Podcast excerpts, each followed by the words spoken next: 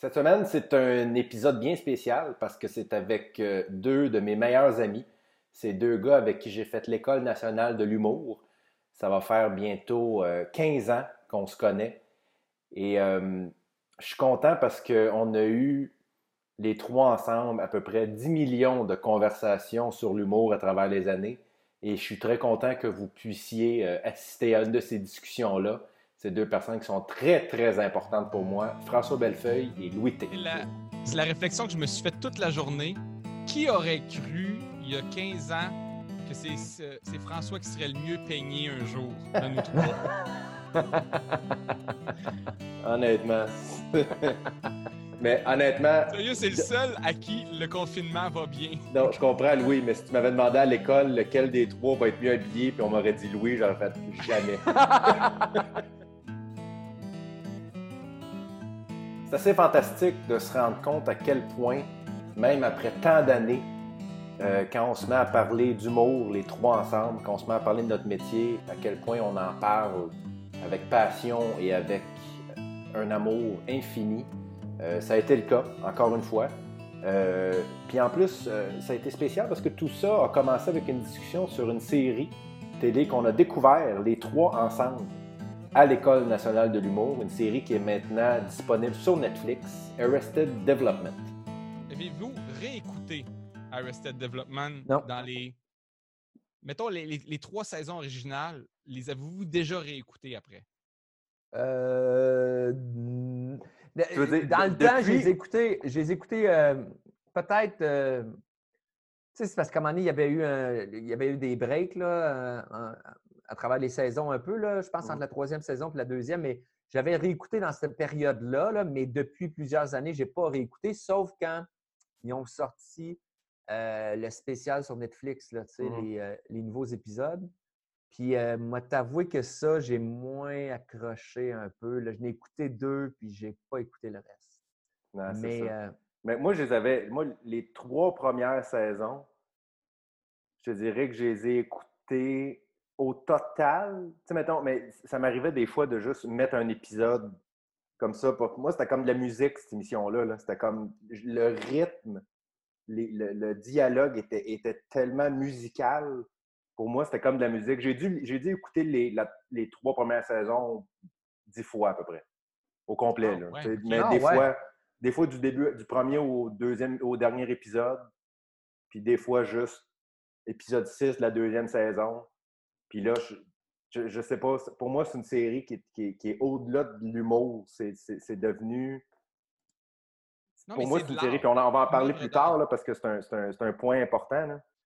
Mais pour moi, c'est une série qui, non seulement, je trouve absolument géniale, mais qui aussi représente un moment vraiment, vraiment spécial dans ma vie. C'est. On n'a pas parlé tout de suite, cette série-là, on l'a beaucoup. En tout cas, moi, euh, c'est François qui me l'a fait découvrir dans le temps de l'école. On était à l'école.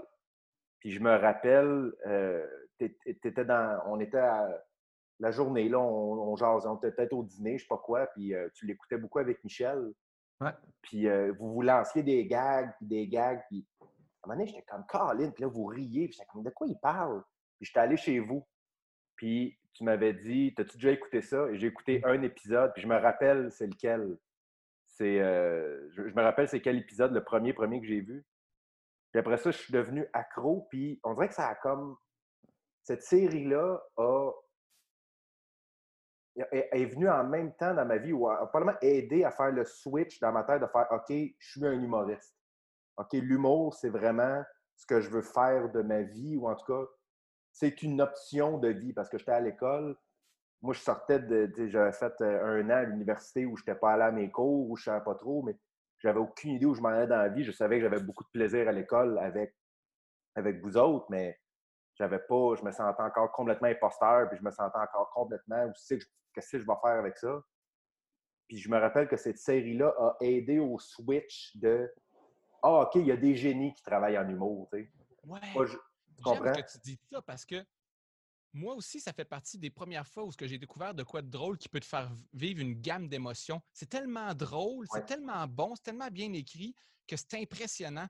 C'est pour ça que je disais c'est une œuvre d'art. C'est pas juste pas juste du slapstick, c'est pas juste un sitcom. Tu fais, il y a tellement de couches de bonnes, puis de drôles, puis du développement de personnages que Chris, c'est impressionnant, mais c'est vrai que c'est arrivé aussi à une époque où on développait notre humour nous-mêmes.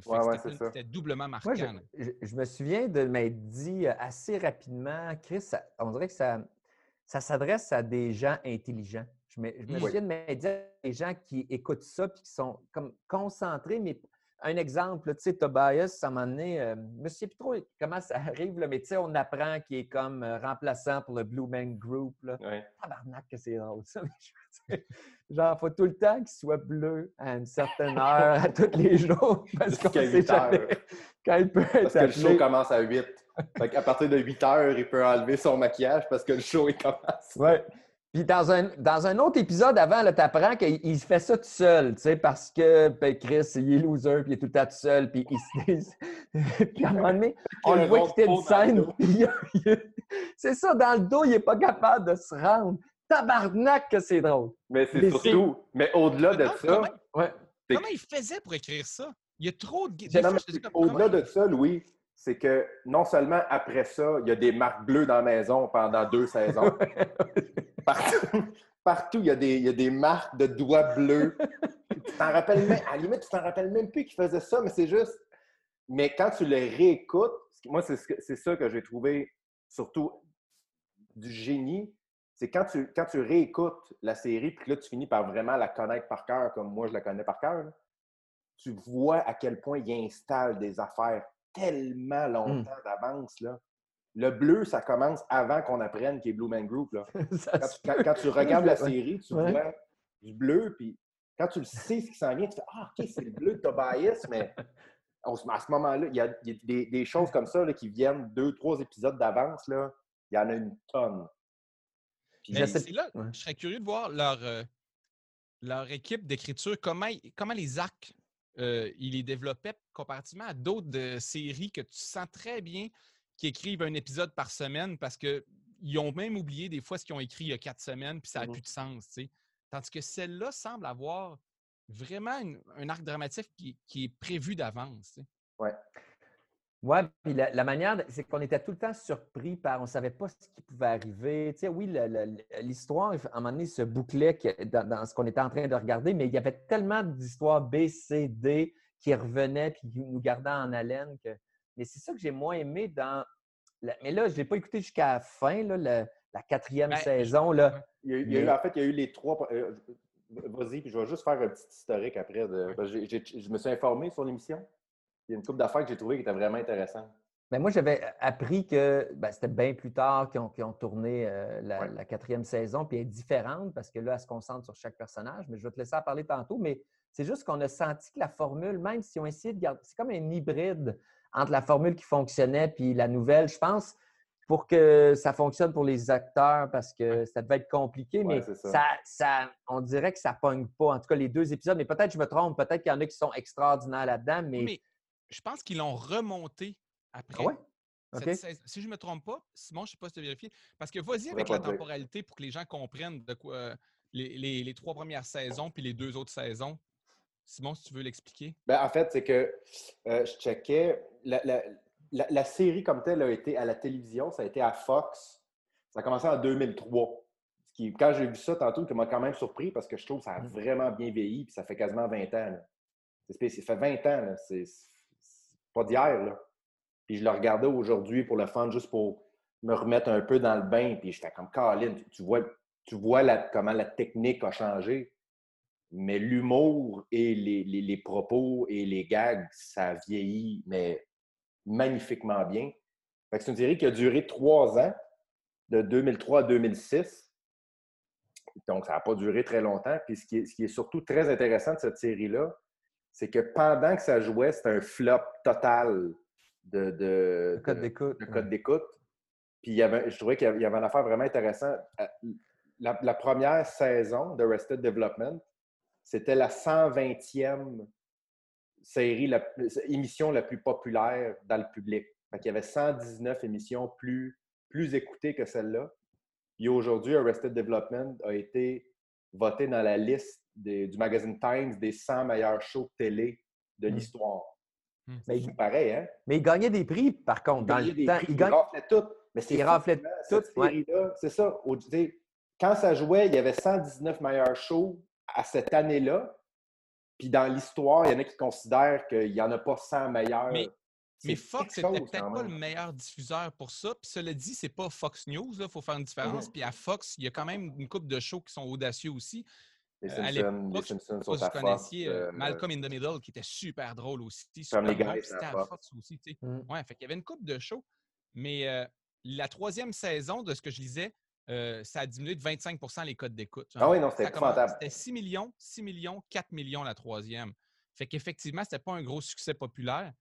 Mais, mais tu sais, comme même aujourd'hui, les meilleurs shows aux États-Unis, tu sais, c'est pas Bing Bang Theory qui font 17 millions. C'est les meilleurs shows pour les fans d'humour. Souvent, ils font beaucoup moins que ça.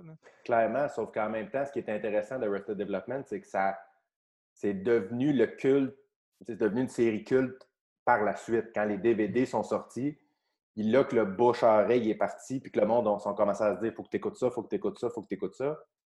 Puis il y, a un, côté de moi qui comprend parce que je me demande si j'aurais écouté aussi attentivement cette émission-là une demi-heure par semaine. Si tu me mettais une semaine dans chaque épisode, je ne sais pas si j'aurais autant accroché. Non, je pense pas. Que back à back à back à back à back pendant toute une soirée. C'est un peu. Euh, il y a le fait d'acheter aussi, tu sais.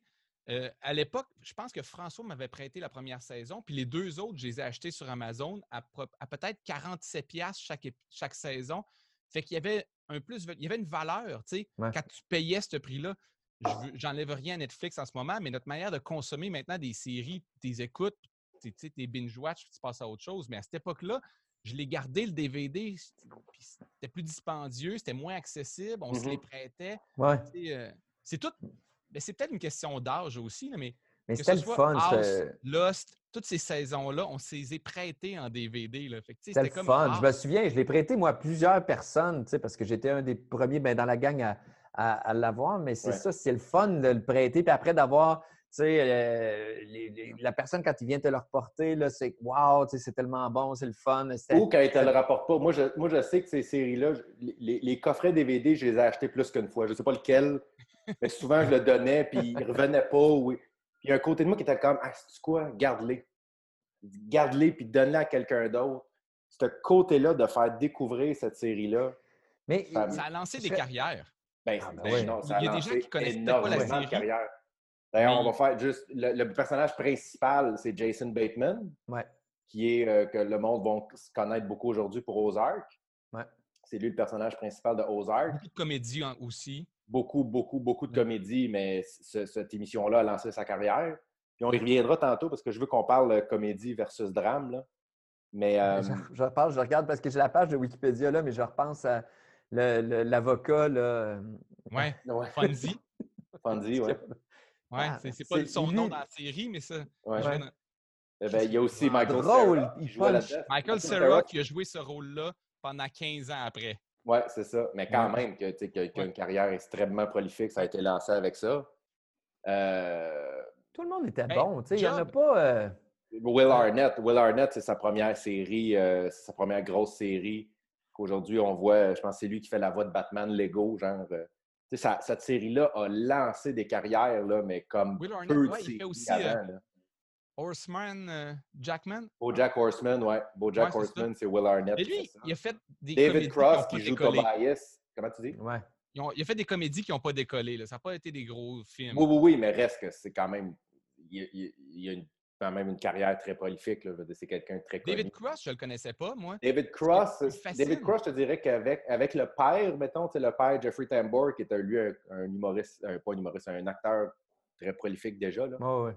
David Cross, c'était beaucoup un humoriste. Il avait fait un show euh, qui s'appelait Mr. Show, puis après ça, il a fait The David Cross Show. Lui, lui était déjà un peu connu, mais ça, ça mm-hmm. l'a comme amené à un autre niveau. Là. Mais, moi, ce qui me euh, fascinait pour lui, lui qui joue euh, Buster, qui là aujourd'hui joue dans Veep.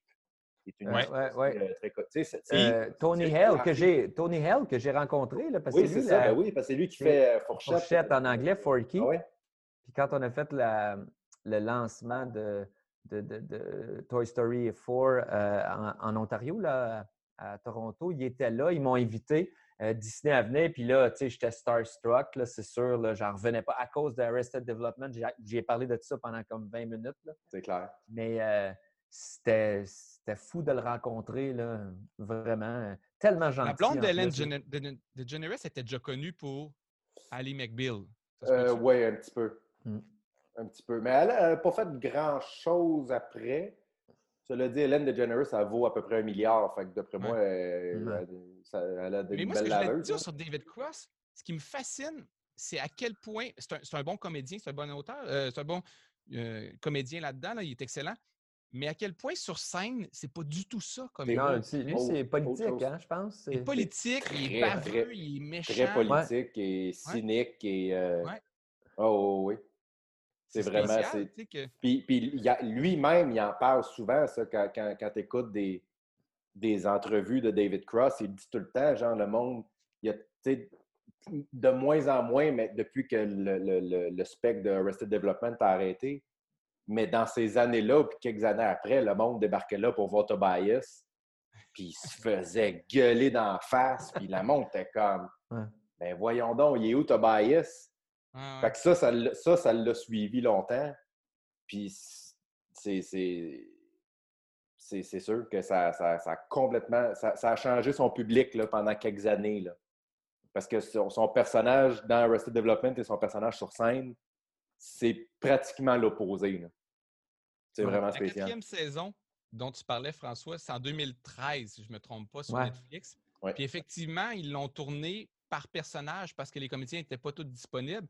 Mais, puis là, je découvrais tantôt sur Wikipédia qu'en 2018, je pense, l'année passée, Ish, il a sorti la cinquième saison. Fait qu'il en a sorti une vraie récente que je n'ai même pas vue.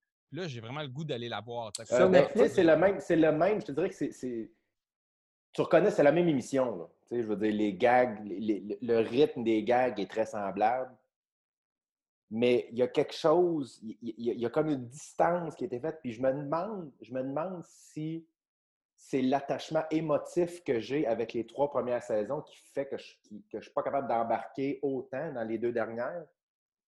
Mais il y a un côté de moi qui me demande, puis je, serais curieux de savoir ce que vous en pensez. Il y a un côté de moi qui se demande, y aurait-tu été mieux de ne pas la faire, cette quatrième série-là et cinquième? Est-ce qu'il y aurait été mieux de juste rester. Je, je comprends qu'au-delà de, au-delà de, Il y a de l'argent aussi là-dedans, puis j'imagine qu'ils ont, ont quand même. Euh, ils ont quand même fait de l'argent avec ça. Mais côté juste purement artistique, créatif, juste, est-ce qu'il aurait dû juste faire comme non, cette série-là, ça fait dix ans, elle, vit encore dans, la mémoire puis dans le cœur de bien des gens?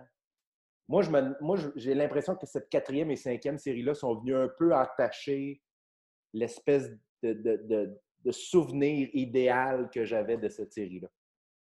C'est l'impression que j'ai. Moi, oui aussi, mais en même temps, quand c'est culte, c'est facile à dire après. Mais quand hmm. c'est culte, j'avoue que tu prends quand même un grand risque. Euh, euh, mais on, on a-tu un souvenir d'une série culte là, ou que, dans le même genre un peu, là, qui a eu un grand break de même, puis c'est revenu, puis c'était, tu sais, à part des films... C'est le break qui était tueur, ouais. Ouais, mais c'est ça. J'avais attendu deux ans il y a quelque chose que j'aime pas quand l'attitude de certains personnages ne change pas tant que ça, mais qui ont pris 10 ans. Il y a quelque mm-hmm. chose aussi là-dedans. Euh, c'est weird de voir Michael Sarah comme début vingtaine à l'université quand tout le long de la série, c'est le petit gars qui a des petits débardeurs, puis il est comme, il est un peu, c'est ça, il essaie de trouver sa place là-dedans, mais il subit tout, puis là... Puis c'est plus puis parce qu'il est devenu connu puis qu'il a eu une belle carrière, moi, je l'ai découvert avec cette émission-là. Ah fait que c'était cette personne-là. Après ça, c'est Michael Serra qui joue un rôle. Ça a changé, tu sais. Exactement. Pour la dernière saison, juste avant qu'elle sorte, il y a aussi des allégations euh, d'harcèlement sexuel contre le, le père, George, George Senior. Jeffrey Ah ouais, je savais pas. Il avait déjà tourné la série avant c'est pas pour cette série-là qui a été accusé, c'est pour une autre série dans laquelle il joue une personne transgenre, là, transparent. Je suis en train d'écouter ça. Transparent. Tu es en train d'écouter ça avec, euh, avec euh, ma blonde, mais c'est super bon en passant aussi. mais c'est oh, pas, pas une comédie, là, mais c'est. Euh, en fait, il y, a des affaires drôles, là, mais c'est quand même très bon. Hein? Mais c'est quoi ce. Je savais pas. c'est pas un bon monsieur, je pense. Je pense ah, pas que c'est un bon monsieur. Je pense qu'il y a des Il n'y a, pas une réputation de quelqu'un de très agréable avec qui travailler. Euh, quand tu écoutes des entrevues de lui, euh, tu vois qu'il c'est pas quelqu'un de très chaleureux ou de très, je vais le dire, carrément gentil. C'est pas. C'est vraiment quelqu'un qui avait une notoriété. Puis en même temps, à la limite, je peux quasiment comprendre. Puis ça quand, je pense à ça, ça me fait penser à Community, qui je sais que Louis, tu as beaucoup écouté ça aussi. François, tu l'as écouté, toi, Community? Non. Ben, je sais que moi, je pense, je pense que c'est toi qui me l'as fait découvrir. Là-dedans, il y a. Euh, il y a. Le gars Oui, oui. Euh, Voyons. Le sapin Chevy Chase. Chevy Chase. Chevy Chase qui joue, tu sais, puis tous les autres comédiens, c'est tous des comédiens qui, sont, qui étaient zéro connus, qui le sont un peu plus maintenant. Mais tu as comme 4-5 no-name, inconnus, puis Chevy Chase, qui est une légende totale, mais qui est, selon plusieurs, plusieurs personnes, une des personnes les plus désagréables sur la planète. Puis à un moment donné, je, fais comme. Je comprends, je comprends qu'ils ont, ont, voulu avoir Chevy Chase, comme Arrested Development voulait avoir Jeffrey Tambor pour solidifier tout ça, puis donner une crédibilité à tout ça. Parce qu'aujourd'hui, tu regardes ça, puis tu regardes quand tu regardes le cast, puis tu dis, OK, tu as, Jason Bateman, Michael Sarah, David Cross, Tony Hale, t'es comme, c'est toutes des vedettes. Ouais, mais à mm. ce moment-là, c'est des inconnus total. Mm. Fait puis c'est ça. Ça, ben, excuse pas une attitude de marque. Absolument pas, absolument pas. On, on, parle pas. on parle pas de ces attitudes. On parle de, euh, de, du lien entre ces deux-là, comme quoi puis je pense pas que, à, ce que je sache, il n'y a pas d'allégation. Euh, il n'y a pas, de, Mais tu vois, ça a miné euh, la dernière saison de, de, Community, Chevy Chase, il n'est plus là. L'avant-dernière, il est là à moitié. Euh, puis elle d'avant, il y a quelques fois, quelque chose comme ça. Mais c'était déjà sorti dans les médias que toute l'équipe l'aimait pas, puis que lui, il arrêtait pas d'envoyer des courriels de bêtises aux, ah oui, non, non, auteurs. même plus. quand j'ai écouté la saison, je le savais déjà que c'était un trou de cul, ce gars-là. C'est pas le fun. Mais, mais, mais j'ai déjà lu une entrevue avec celle qui joue la mère dans Arrested Development.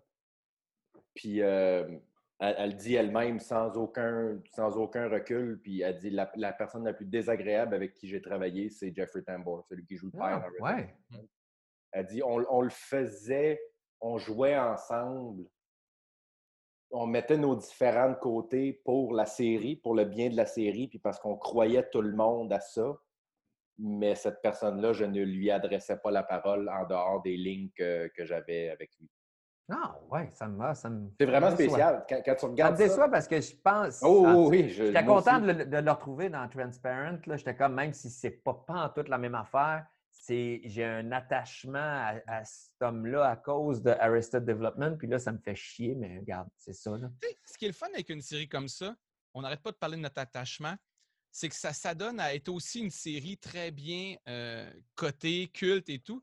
Mais il y en a eu d'autres à cette époque-là que je n'ai pas écouté nécessairement, mais cette période de notre vie-là, je, pense que les gens peuvent comprendre à la maison aussi. la même raison que deux, trois Ben que tu as découvert à 17 ans, la mmh musique, c'est une période fragile de ta vie, fait que tu te construis, fait que tu te construis avec ça.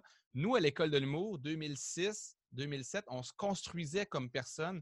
Fait que tout ce qui est arrivé à cette période-là est, marquant.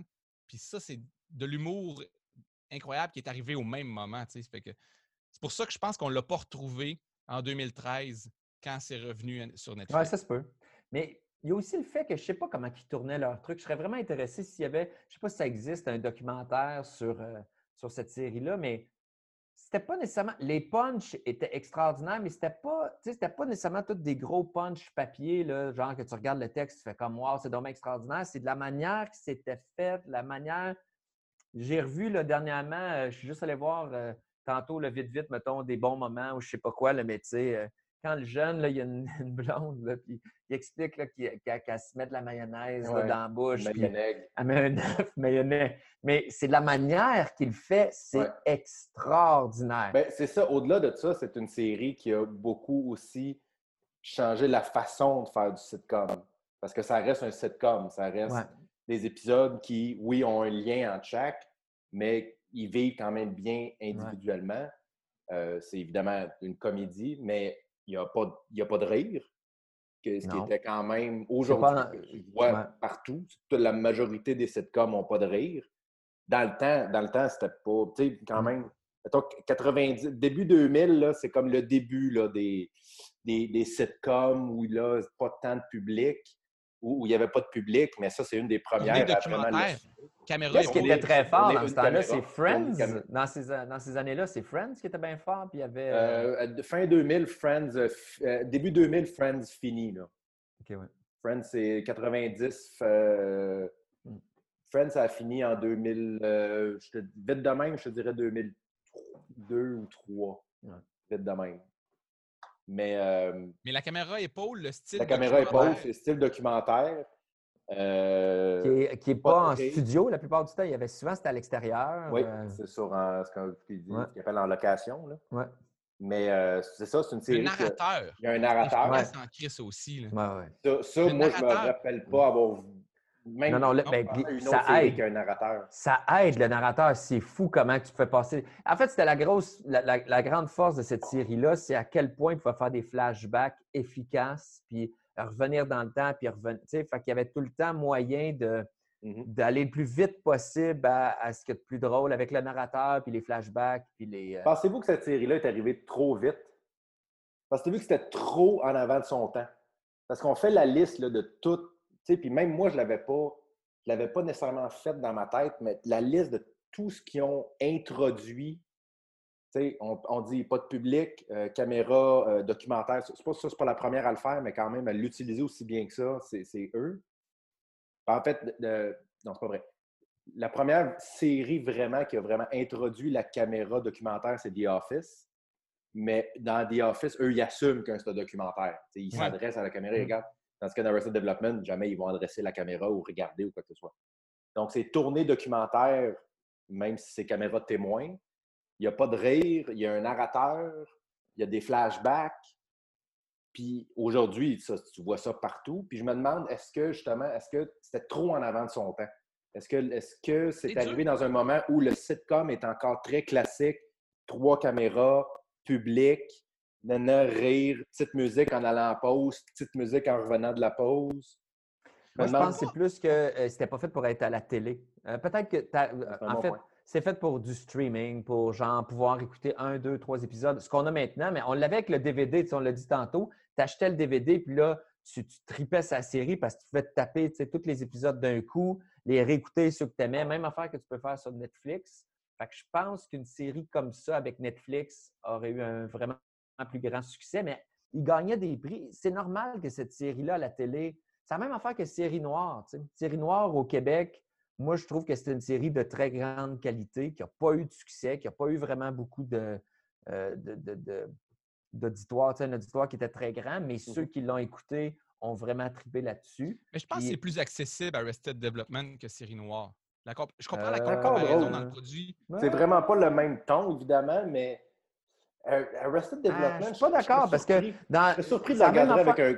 Excuse-moi, je serais, surpris de le regarder avec un groupe de 10 personnes. Là mettons, avec des castings différents, je ne suis pas sûr que ça plaît à une majorité nécessairement.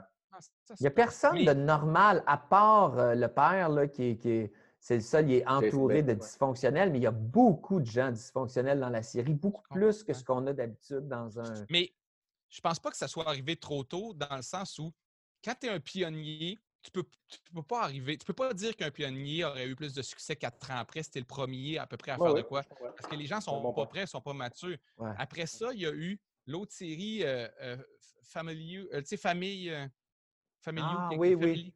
Hein? avec le, Il y a un couple de gays là, qui a des enfants, c'est ça, ouais. C'est quoi donc? Modern Family. Modern Family. C'est vraiment l'enfant. C'est une série absolument extraordinaire aussi, d'ailleurs, pour ceux qui Il faudrait que j'écoute, que je n'ai jamais écouté, moi. J'ai euh, écouté les deux premières saisons, c'est super bon. Mais c'est clair que ça vient de là. là. Ouais, c'est ça. On dirait vraiment. Ben, j'ai vu. Modern Family n'existe pas sans Arrested Development. On s'entend là-dessus. Ouais, puis eux, ils ont eu des codes d'écoute. Eux sont, sont devenus gros parce qu'ils sont arrivés quand, quand le, public avait été mature. Mais si Arrested Development était quatre ans plus tard, cinq ans plus tard, je pense pas que les gens auraient été plus prêts à ça. Mais est-ce qu'il y avait le même genre de structure? Y avait-tu beaucoup de callbacks, beaucoup de. Oui. c'est ça le problème. Non. Le gros problème d'Arrested Development, c'est qu'il y a des gags, des fois, que tu. Il y a des gags là, qui buildaient, on, le disait tantôt, là, mais depuis la saison 1. Ah, là, à un moment donné, ça revenait que c'était un, callback, tu sais, que tu peux juste comprendre si tu avais vraiment été concentré tout le long. Là. Modern Family, c'est pas pareil. Parce que ça suit vraiment une histoire qui commence puis qui finit, mais il y a beaucoup de changements de location. Ils vont voir dans l'autre famille qu'est-ce qui se passe en même temps, sauf qu'ils ne reviennent pas tant C'est vrai, je, comprends, je comprends ta question. Mais je comprends Oui, il y a définitivement moins de flashbacks. Il y, a, des scènes un peu des fois de, de flashbacks, mais dans le sens que ce pas, pas des flashbacks qui ont, qui ont eu, déjà eu un impact dans la série. C'est un, un, flashback pour un gag de flashback. Mais oui, mais c'est un bon point. Je n'avais même pas, pas, pensé à ça, comment dans Arrested Development. Si tu tombes sur cette série-là à troisième saison, c'est impossible d'accrocher. Tu ne peux plus rien comprendre. Ben non, mais tu, ben, comprends, mais ça ne te touche pas tant que ça. Ouais. Ben, c'est parce qu'il y a trop. Il y a, tellement d'inside. Tu sais, que je te dis, là, vous l'avez euh, mmh.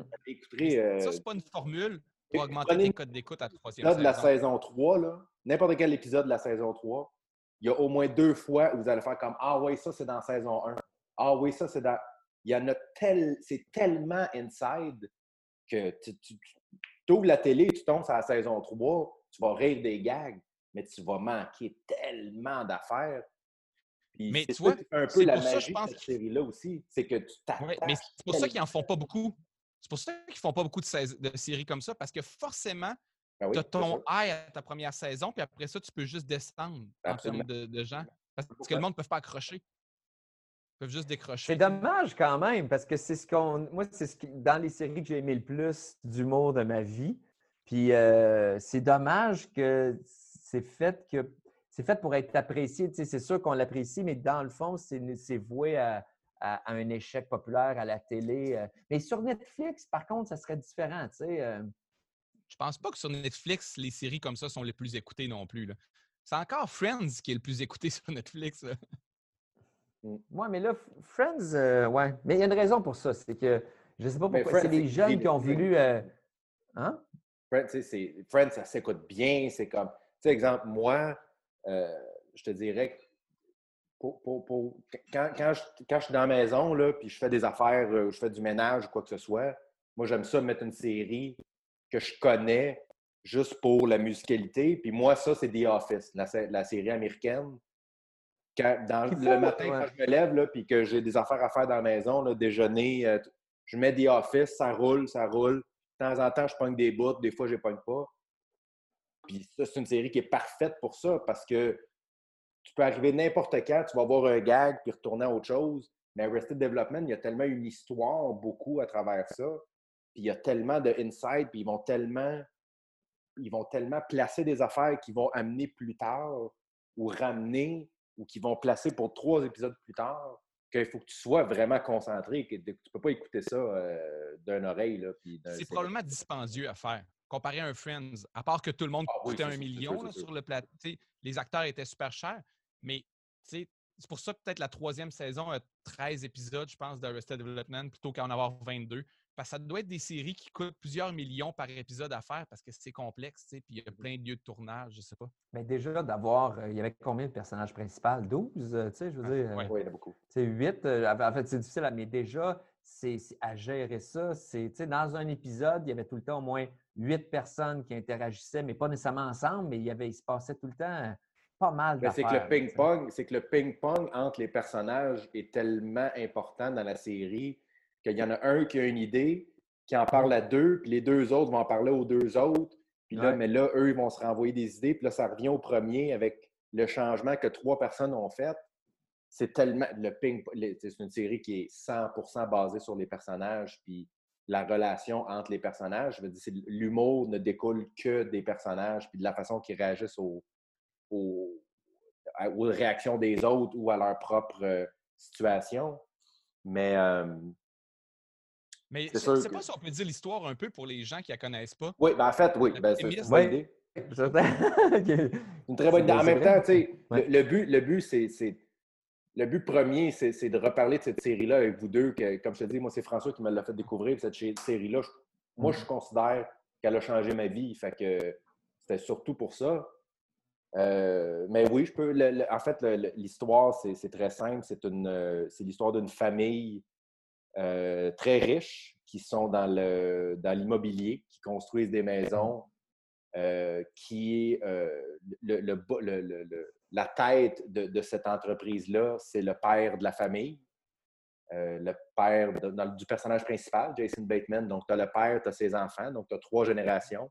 Le père, c'est le boss de la, de la compagnie qui, a mené est arrêté pour fraude. Et donc, ils perdent tout, tout, tout. Ils perdent, ils, perdent la ils, perdent pas de la compagnie, mais dans le fond, la compagnie ne vaut presque plus rien. Et tu as le fils, Jason Bateman, qui essaye de garder la tête en dehors de l'eau, puis qui essaye de ramener un peu tout ça, puis de garder l'ordre. comme un gros terrain qui devait être un développement de maison, mais il y a ben, juste une maison dessus. Ben, c'est ça. Il, vit dans une maison modèle, dans le fond, où euh, la télé, c'est pas une vraie. Euh, les cartes, le foyer, il fonctionne pas parce qu'il est en plastique. fait qu'il vit dans une maison modèle. Donc, c'est l'histoire, c'est ça, de Jason Bateman qui essaye de, garder euh, la, compagnie de son père qui, qui, essaie de la sauver, la compagnie de son père, mais qui en même temps doit dealer avec sa famille qui, comme tu as dit, est complètement dysfonctionnelle et qui sont aussi habitués à être très riches. Donc, ils ne sont pas capables d'accepter qu'ils sont plus riches. Donc. Imagine euh... pitcher ça. Tu sais, on pourrait décrire les personnages un peu, là, mais quand ils ont pitché ça à Fox, la Bible du show, là, t'en as un qui c'est un magicien raté qui fait de la magie encore. t'en as un qui il a été en armée pas longtemps, mais il a perdu sa main à cause qu'il y a un seal. C'est quoi, c'est quoi qui a, qui a mangé sa main? C'est euh, Buster, c'est un, c'est un phoque qui mange sa main. Un phoque qui a mangé sa main, fait qu'il a un genre de gros crochet. Mais le père est aussi, c'est le plus dysfonctionnel quasiment de la gang. Il n'y a pas de bon sens. Euh, le fils. Mais tous les personnages sont parfaits. Honnêtement, il n'y en a ben pas un. C'est ça qui est ah. fantastique, c'est qu'il n'y en a pas un. Il n'y en a pas un qui ont passé à côté. Ils sont, tous, sont tous bons, mais juste le, le, frère là, qui veut magicien, sa voix, sa voix, sa manière d'avoir une voix grave de même, et ça amène tellement ça. C'est tellement drôle d'avoir un, un, personnage qui n'a pas de bon sens même. C'est lui qui joue Job. Euh, au début, il a euh, auditionné pour être Tobias. Ah, ah ouais? ouais. Il, a, il, a, auditionné pour être Tobias. Et euh, il avait comme, la série avait comme un peu accepté. Il avait comme un peu dit OK, ouais, ça se peut. Puis euh, après ça, ils ont approché David Cross pour jouer dans la série. Puis David Cross a dit non, moi je joue Tobias. je serais parfait à jouer Tobias. Il faut parler de ça. fait, OK, ben, David Cross va jouer Tobias. Fait que Will Arnett, tu veux-tu jouer le frère magicien? Puis c'est probablement la meilleure chose qui est arrivée dans sa carrière parce qu'il est ben parfait dans ce rôle-là. Tobias, c'est un des plus. C'est des personnages. un des personnages les plus écœurants. le Never Nude. Ah ouais. qui souffre de, pas capable, d'être nu. jamais être, nu. Fait qu'il prend sa douche avec des petites shorts en jeans. Ouais. Dans le fond, c'est parce que c'est un, psychiatre, c'est un psychologue euh, de, très éduqué qui décide dès le premier épisode, si je me rappelle, ou deux, premier, deuxième épisode, de devenir acteur. Il est marié avec la sœur de Jason Bateman, qui est, la, qui, est la, qui est dans la vraie vie la femme d'Ellen DeGeneres ça s'appelle Porsche de Rossi. C'est une beauté extraordinaire. Là, puis David Cross, c'est loin, c'est loin d'être Brad Pitt. Fait que lui, il est marié à une espèce de, de, de, de, supermodel. Lui est clairement gay. Tout le monde le sait, lui il le sait, mais personne ne veut vraiment l'en parler. Il fait. Et puis, puis c'est là, là que l'écriture vient racheter tout ça, c'est que le nombre de sous-entendus par rapport à la, à l'orientation sexuelle de Tobias. Là. Mais ça, c'est très 2003. Mais même, mais même avant... on ne ferait pas pareil maintenant, même si ce serait encore très drôle, c'est pas de déplacer comme joke, là, parce que ça passerait pareil. Mais ça fait, ça fait très 2003, là, tu sais. Euh, ben, c'est euh, deuxième degré, c'est deuxième niveau toujours. Ouais. Mais je parle ah, de C'est une série qui joue sur le deuxième degré, deux et troisième des fois. Là. Mais, mais pour revenir au personnage, c'est fou parce que je l'ai j'ai regardé une couple d'épisodes de cette semaine pour juste, comme je te dis, pour me remettre dans le bain. Puis moi, j'avais toujours eu un feeling que Maybe, la fille, là, celle qui joue, euh, dans le fond, qui est la fille de Tobias et de, et de, de, de Portia de Rossi, euh, elle n'a pas un personnage super important, mais tu te rends compte à quel point c'est elle souvent qui parle les histoires ou qui vont les amener ailleurs. Puis tu réalises à quel point son personnage est vraiment important quand même. Parce qu'elle est, c'est clairement la plus intelligente de la gang. C'est de loin celle qui a le plus grand recul. C'est la plus normale, entre guillemets, mais qui décide. C'est celle qui décide d'être dysfonctionnelle. Puis ça, ça amène un élément tellement intéressant au personnage. Dans le fond, tout le monde est épais. Elle est intelligente, mais elle décide de juste faire, d'abandonner, puis garde. Si tout le monde autour de moi est épais, je vais l'être moi aussi. puis c'est le seul personnage. Quand, quand tu réalises que c'est le seul personnage comme ça dans la série, ça donne, ça donne une couleur vraiment intéressante au personnage. Parce que les deux, clairement, les deux, les, les, trois seuls qui ont, qui, ont, qui ont, un recul par rapport à la vie, là, qui, ont, qui, ont, qui, qui, qui, comprennent que tout le monde est dysfonctionnel, c'est évidemment Jason Bateman qui est le personnage principal, mais lui, il embarque dans rien. Tu as Michael Sarah, qui est son fils, qui lui est tellement victime de tout, puis il veut juste pas faire mal à personne, puis son père le couvre tellement. Puis tu as Maybe qui, elle, au contraire, va juste être super active, puis va juste être super proactive, puis carrément embarquer, puis utiliser la stupidité des autres. Fait que ça donne un personnage vraiment intéressant, même si à première vue, c'est un personnage même pas secondaire, quasiment tertiaire, mais quand, quand, quand, non, mais c'est comme Lisa Simpson. vraiment, tu vois. Exactement, c'est Lisa Simpson. C'est nécessaire, mais c'est pas le plus drôle. Mais le. C'est exactement ça. Ouais, ça c'est vrai. Le, le cré... pas le cré... mais le créateur euh, de ça. Je sais que le. C'est lui qui. Euh, le narrateur, le Ron Howard, là, il fait d'autres choses aussi. Es-tu euh, réalisateur? Oui, oui. Ron Howard est super connu. Ron Howard, ouais, mais c'est ça. Mais lui... qui C'est un des. non, il est réalisateurs au monde. Oui, c'est ça. Mais dans le temps, je veux savoir si. Ma question, il avait déjà fait Apollo 13, il avait déjà fait des super gros films. Mais c'est lui qui est à l'origine. Parce qu'aux États-Unis, de ce que je comprends, tu as beaucoup de gens qui ont des contacts avec des studios pour développer des, séries ou des. Même si tu sais, comme Spielberg, qui développe plein de séries parce qu'ils ont une expertise puis un aura. Fait que des fois, ils se retrouvent à être producteurs, à juste à, réunir une team qui va faire de quoi, mais eux sont comme. sont même pas l'idéateur, sont juste la mmh figure importante qui, qui, chapeaute tout ça. Je sais pas. Ben, il a juste cru à tout ça. Puis, euh, tu sais, hein? en bout de ligne, euh, lui, à ce que je comprends, Ron Howard n'avait pas de c'était plus le producteur et celui qui, chapeautait tout ça, mais il n'y avait pas de. Il n'y avait, pas de, il avait pas de chapeau créatif. Là. Mais sans lui, cette série-là n'existera probablement jamais parce que, comme on dit, c'est tellement loin de ce qui se faisait à ce moment-là. Puis c'est, c'est vraiment en avant de son temps, cette série-là. Puis c'était un moment où, en plus, le, la télé euh, est encore ben, en fait, pas, que c'est plus en santé, mais le, paysage télévisuel a tellement changé à cause de Netflix. C'est très fort euh, dans le temps. YouTube n'existait même pas. Euh, euh non, YouTube arrivait. Ça arrivait. ça, en 2003? 2005. YouTube est arrivé quand? C'est ça, mais il n'existait pas euh, au ben, moment où... La troisième saison, oui. YouTube, ah non, YouTube, ça avant ça quand même. Non, c'est 2005. Non. 2005, hein, ouais. Ah, OK. Ben, ben reste que, tu sais, à ce moment-là, c'était la télé qui avait, c'était roi et maître, là. il n'y avait rien d'autre, là. Fait que, à ce moment-là, pour te tailler une place en télé, c'était oui. Comment tu as connu ça, François? Ben, euh, je pense que euh, c'est une bonne question, je m'en souviens plus. C'est Michel, Michel Brouillette, c'est un gars avec qui on allait à l'école. Michel Brouillette qui était euh, dans notre classe, mais je sais que j'avais écouté ça avec lui là, au début, mais je ne sais pas qui m'avait parlé de ça. Est-ce que j'avais. Euh, ça peut être euh, un ami, parce que j'ai déjà travaillé aux États-Unis. Je ne sais pas, je pense pas. Euh, je ne sais pas. Ça, on était à l'école. Je ne sais pas. Il faudrait demander peut-être que Michel Brouillette le, saurait, là, mais. Mais ça se pourrait que ce soit lui. Parce qu'il était, il un peu anglophone. Il était très. il connaissait, tu sais, c'était un cinéphile et sériephile. Oui, c'est ça. C'est quelqu'un qui s'intéressait au-delà des grands succès. Là, ouais. Qui allait creuser un peu plus dans le culte. Moi, écoute, moi, moi c'est François. Moi, c'est toi qui me l'as fait découvrir, François. Mais de mémoire, c'est Michel qui te l'a fait découvrir. Parce que je me rappelle avoir écouté le premier épisode chez toi, dans ton appart. Mmh. Euh, sur ta rue, finalement?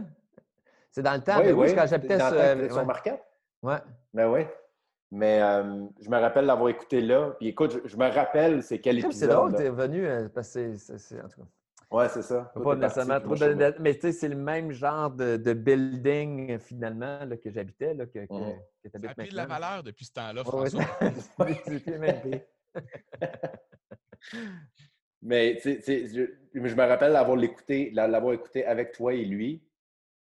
Puis je, me rappelle d'avoir été complètement renversé par cette chose-là. Puis aujourd'hui, si.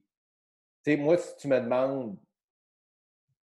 Tu sais, moi, quand, quelqu'un me demande, euh, puis on fera le tour après, c'est intéressant. Quand quelqu'un me demande c'est quoi ma série préférée, mettons all time, là, je dirais que je me bats en dedans entre ça, entre Arrested Development puis Breaking Bad. Je dirais que c'est les deux, mais il y a un côté de moi qui est comme Breaking Bad, c'est tellement en plus, côté production, côté histoire, côté ton, côté.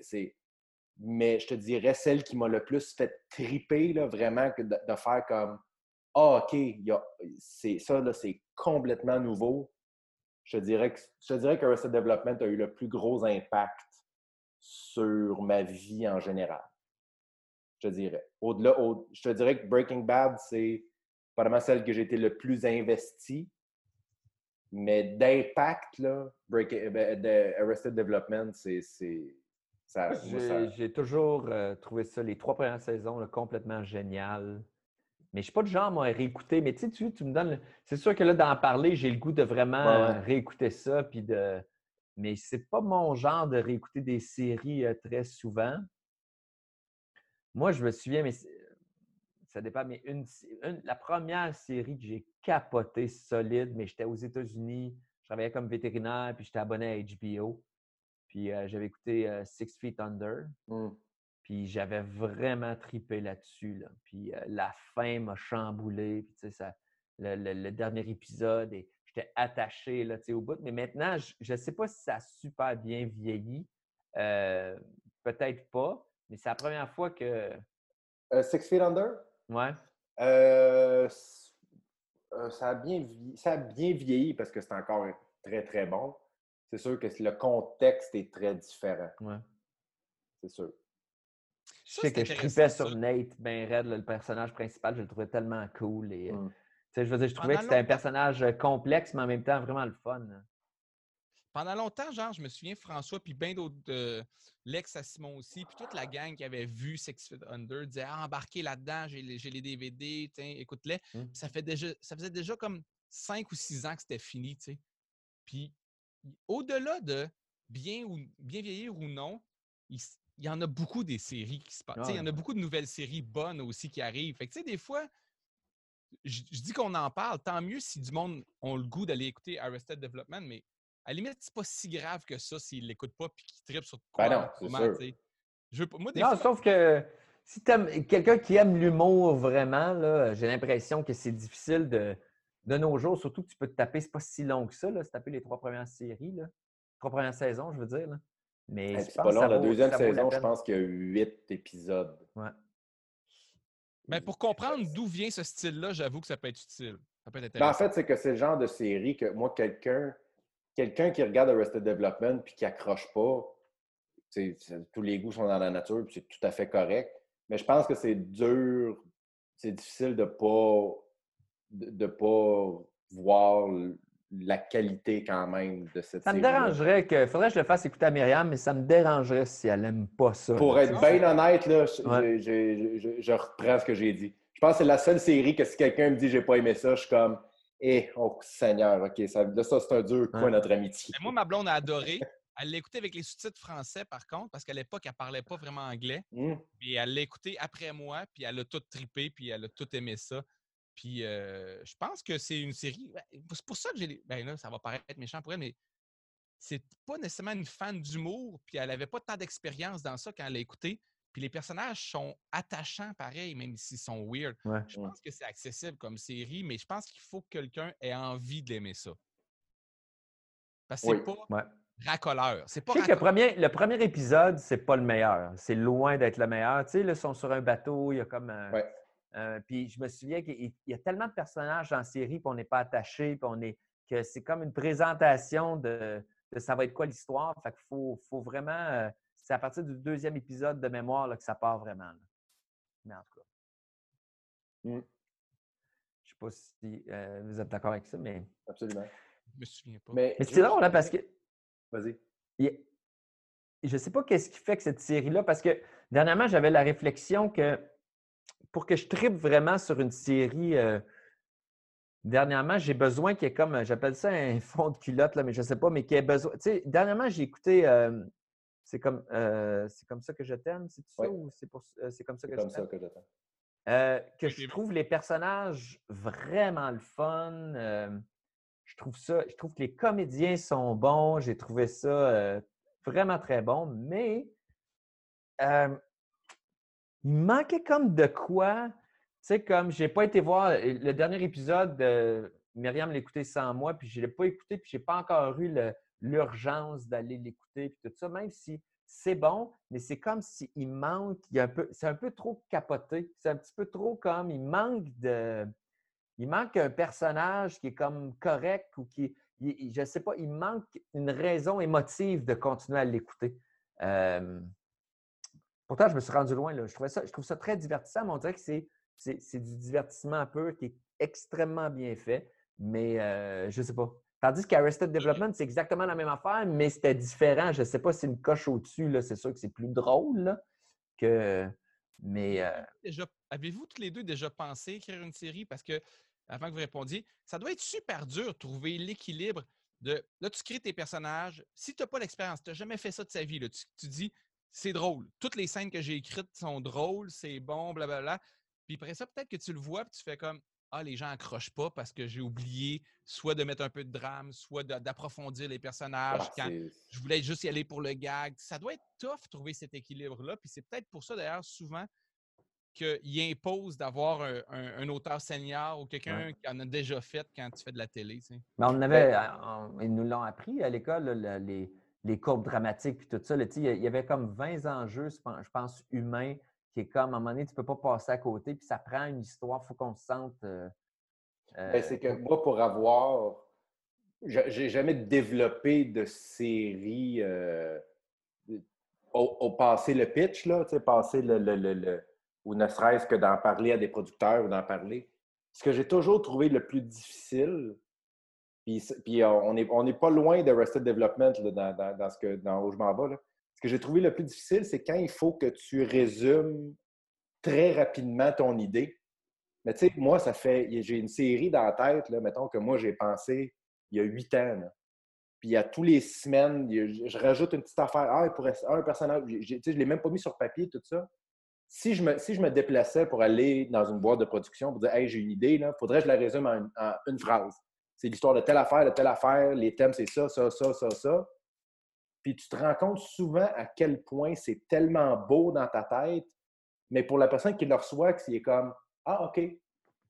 Puis on dirait que moi, à chaque fois que j'ai lancé une idée de série que j'avais et que la personne a fait Ah, ouais, c'est intéressant, j'ai juste fait Mais non, c'est génial. Oui, c'est sûr, c'est génial dans ma tête. Ça fait huit ans, je pense. Pitcher une série comme ça, c'est comme, ça ressemble à le, le fameux fallait être là. là.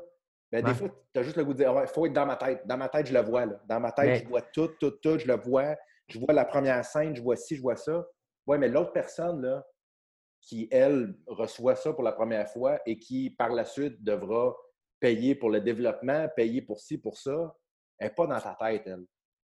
Puis, puis ça, ça, ça, me, ça, me, fait penser à justement comment c'est Arrested Development, c'est une série que justement, il faut que tu vois pour comprendre à quel point c'est bon. tantôt que. Le départ n'est pas extraordinaire, tu sais. Tantôt, quand tu faisais le pitch, là, mais c'est même pas ça. Tu as fait le pitch qui était parfaitement fait. Tu as dit c'était quoi la série, mais dans le fond, quand tu l'écoutes, c'est pas ça. Tu sais. Je veux dire, ben il n'y a jamais. la compagnie, on s'en crisse, la compagnie, dans le fond. Là. C'est, dans le fond, c'est juste que le père est tout le temps comme plus ou moins là. Il est en prison, mais il l'est plus assez rapidement. il se passe plein de trucs, là, mais, mmh. mais euh, c'est une famille dysfonctionnelle. Mais c'est la beauté des personnages, puis les acteurs, à quel point ils jouent bien. Mais tu sais, c'est difficile en pitch, tu pourrais pas. Parce que c'est pas de même que tu décrirais non plus la série à quelqu'un, puis c'est. Mais puis même tantôt, Simon, quand tu parlais de la cousine, maybe, ces personnages-là ont, de l'importance, mais on ne le remarque pas toujours, sauf si on se met à suranalyser la série. Oui. Ce qui doit être top quand tu fais de l'écriture, il faut que tu mettes ça en dessous ou un film. Mais je voulais, je voulais juste relancer ben, sur juste, juste, faire un pitch. Là. Oui. Toutes les pitchs, ce que tu décris, c'est la même affaire. Moi, je n'ai fait des pitchs de télé, j'ai fait des pitchs de sujets, puis on a tellement toujours en arrière réfléchi à ça qu'on a toutes les informations intéressantes, puis là, on leur pitch souvent de la mauvaise façon puis là, eux, ils font comme Ah non, je vois pas ce qui est intéressant. Tu fais comme Tu comprends pas. C'est vraiment intéressant. Ben, c'est, comme, un peintre qui pitch une peinture avant de la peindre. Ouais. C'est exactement ça. De dire je vais, je vais faire un paysage avec le soleil, mais tu sais, l'ombre, l'ombre d'un. OK? Ben, on a vu. Non, non, non, mais moi, j'ai une technique différente. OK, mais je la vois pas, là. Tu comprends? Je n'est pas devant moi. Surtout quand c'est ta première. Quand c'est ta première œuvre, tu n'as pas de référent, t'as pas. Fait il faut mmh. que tu fasses confiance à l'artiste. Il faut que tu lui fasses confiance quand il dit Non, non, je vais faire quelque chose de différent. Puis on s'attend quelque chose de différent, vraiment différent, comme Arrested Development est différent, c'est une fois aux 10 ans à peu près, là, tu sais. Mais ça fait partie de de risque quand même. Mais, moi, je pensais. À... Je suppose de bien présenter ça, mais je participais à un, show dernièrement, puis il fallait que je pitche des sujets. Puis mettons, j'arrive avec mes sujets là, que j'aimerais traiter. Puis je leur dis un sujet, mettons, puis eux, ils font comme Ah non, on ne trouve pas ça très, intéressant. Puis moi, j'avais lu deux livres dans le dernier mois là-dessus, puis je faisais comme C'est l'affaire la plus intéressante que j'ai ah jamais lue de ma vie. Mais le juste en, leur disant le mot, ils font comme Ah non. Je fais tabar. Tu sais, c'était tellement frustrant, là. oui, puis là, on parle de sujet, on parle de quelque chose de super éphémère, de, qui est très important. je ne remets pas en, en cause ce que tu as fait. Mais Là, dans le cas d'une série, on parle de six mois de tournage, plusieurs millions de dollars. Fait que, tu sais, c'est vraiment des gros, gros risques. Mais comment ils pitchent ça, une série? C'est ça que je me demande. Espèce moi, j'étais en train de travailler sur une idée de série euh, au moment où euh, toute l'histoire du coronavirus est arrivée. Là, parce que je voulais, euh, j'ai le goût de faire ça dans ma carrière. Je commence à avoir le goût, que je sais que c'était pour le plus tard. Là, comment ça, je commençais à penser à ça. Mais ça me travaille beaucoup, ça. À quel point, parce que j'ai l'impression que si je veux faire ce qui me ferait le plus triper, c'est pas nécessairement quelque chose qui aurait des, des grosses cotes d'écoute.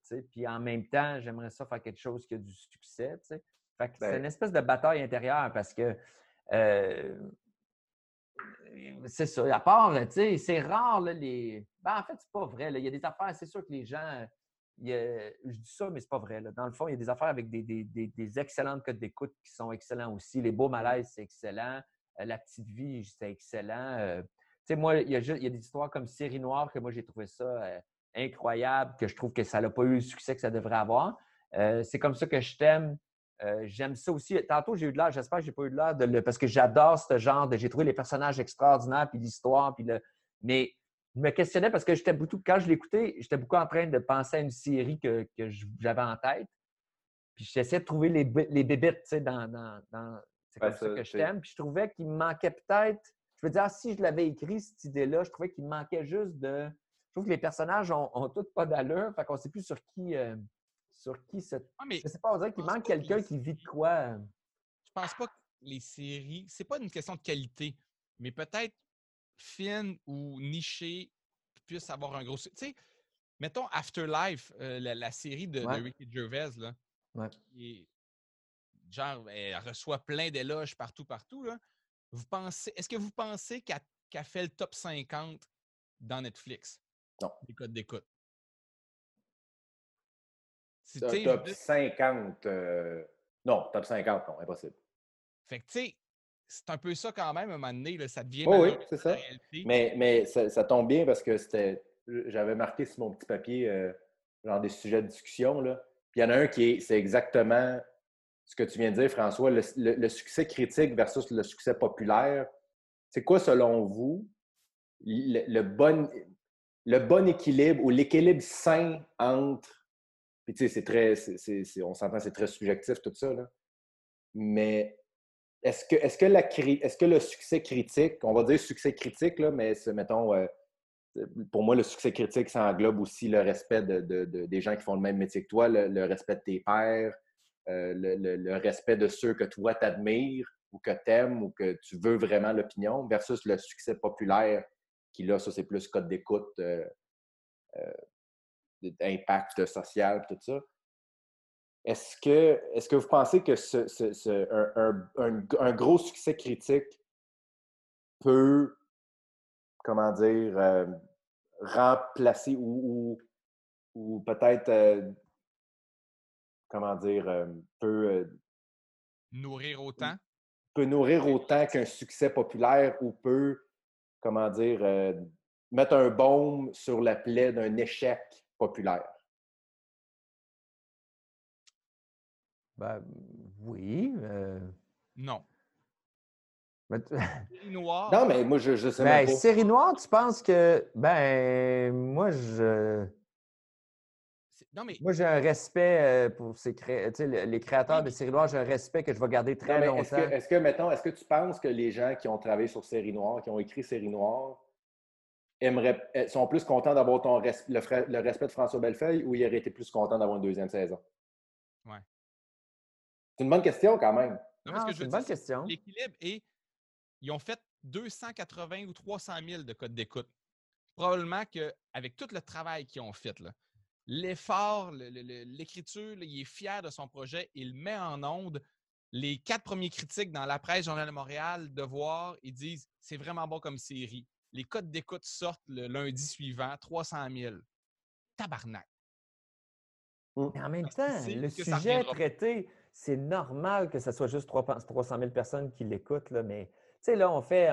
C'est ça qui est capoté, mais euh, on regardait, là, tu sais, euh, c'est pas des, très gros chiffres, 4 millions, mettons, pour les États-Unis, mais 300 000, c'est beaucoup plus que 4 millions par rapport à la population des États-Unis, tu sais. Euh, ben, c'est ça, pour le Québec. Aussi, oui, mais c'est pas assez pour avoir une deuxième saison. Non, je le sais. Non, je comprends très bien, mais au Québec, je pense que c'est tellement. ouais, mais pour avoir une émission qui. Ouais, OK c'est difficile d'avoir un, succès populaire au Québec de nos jours à la télé. Là.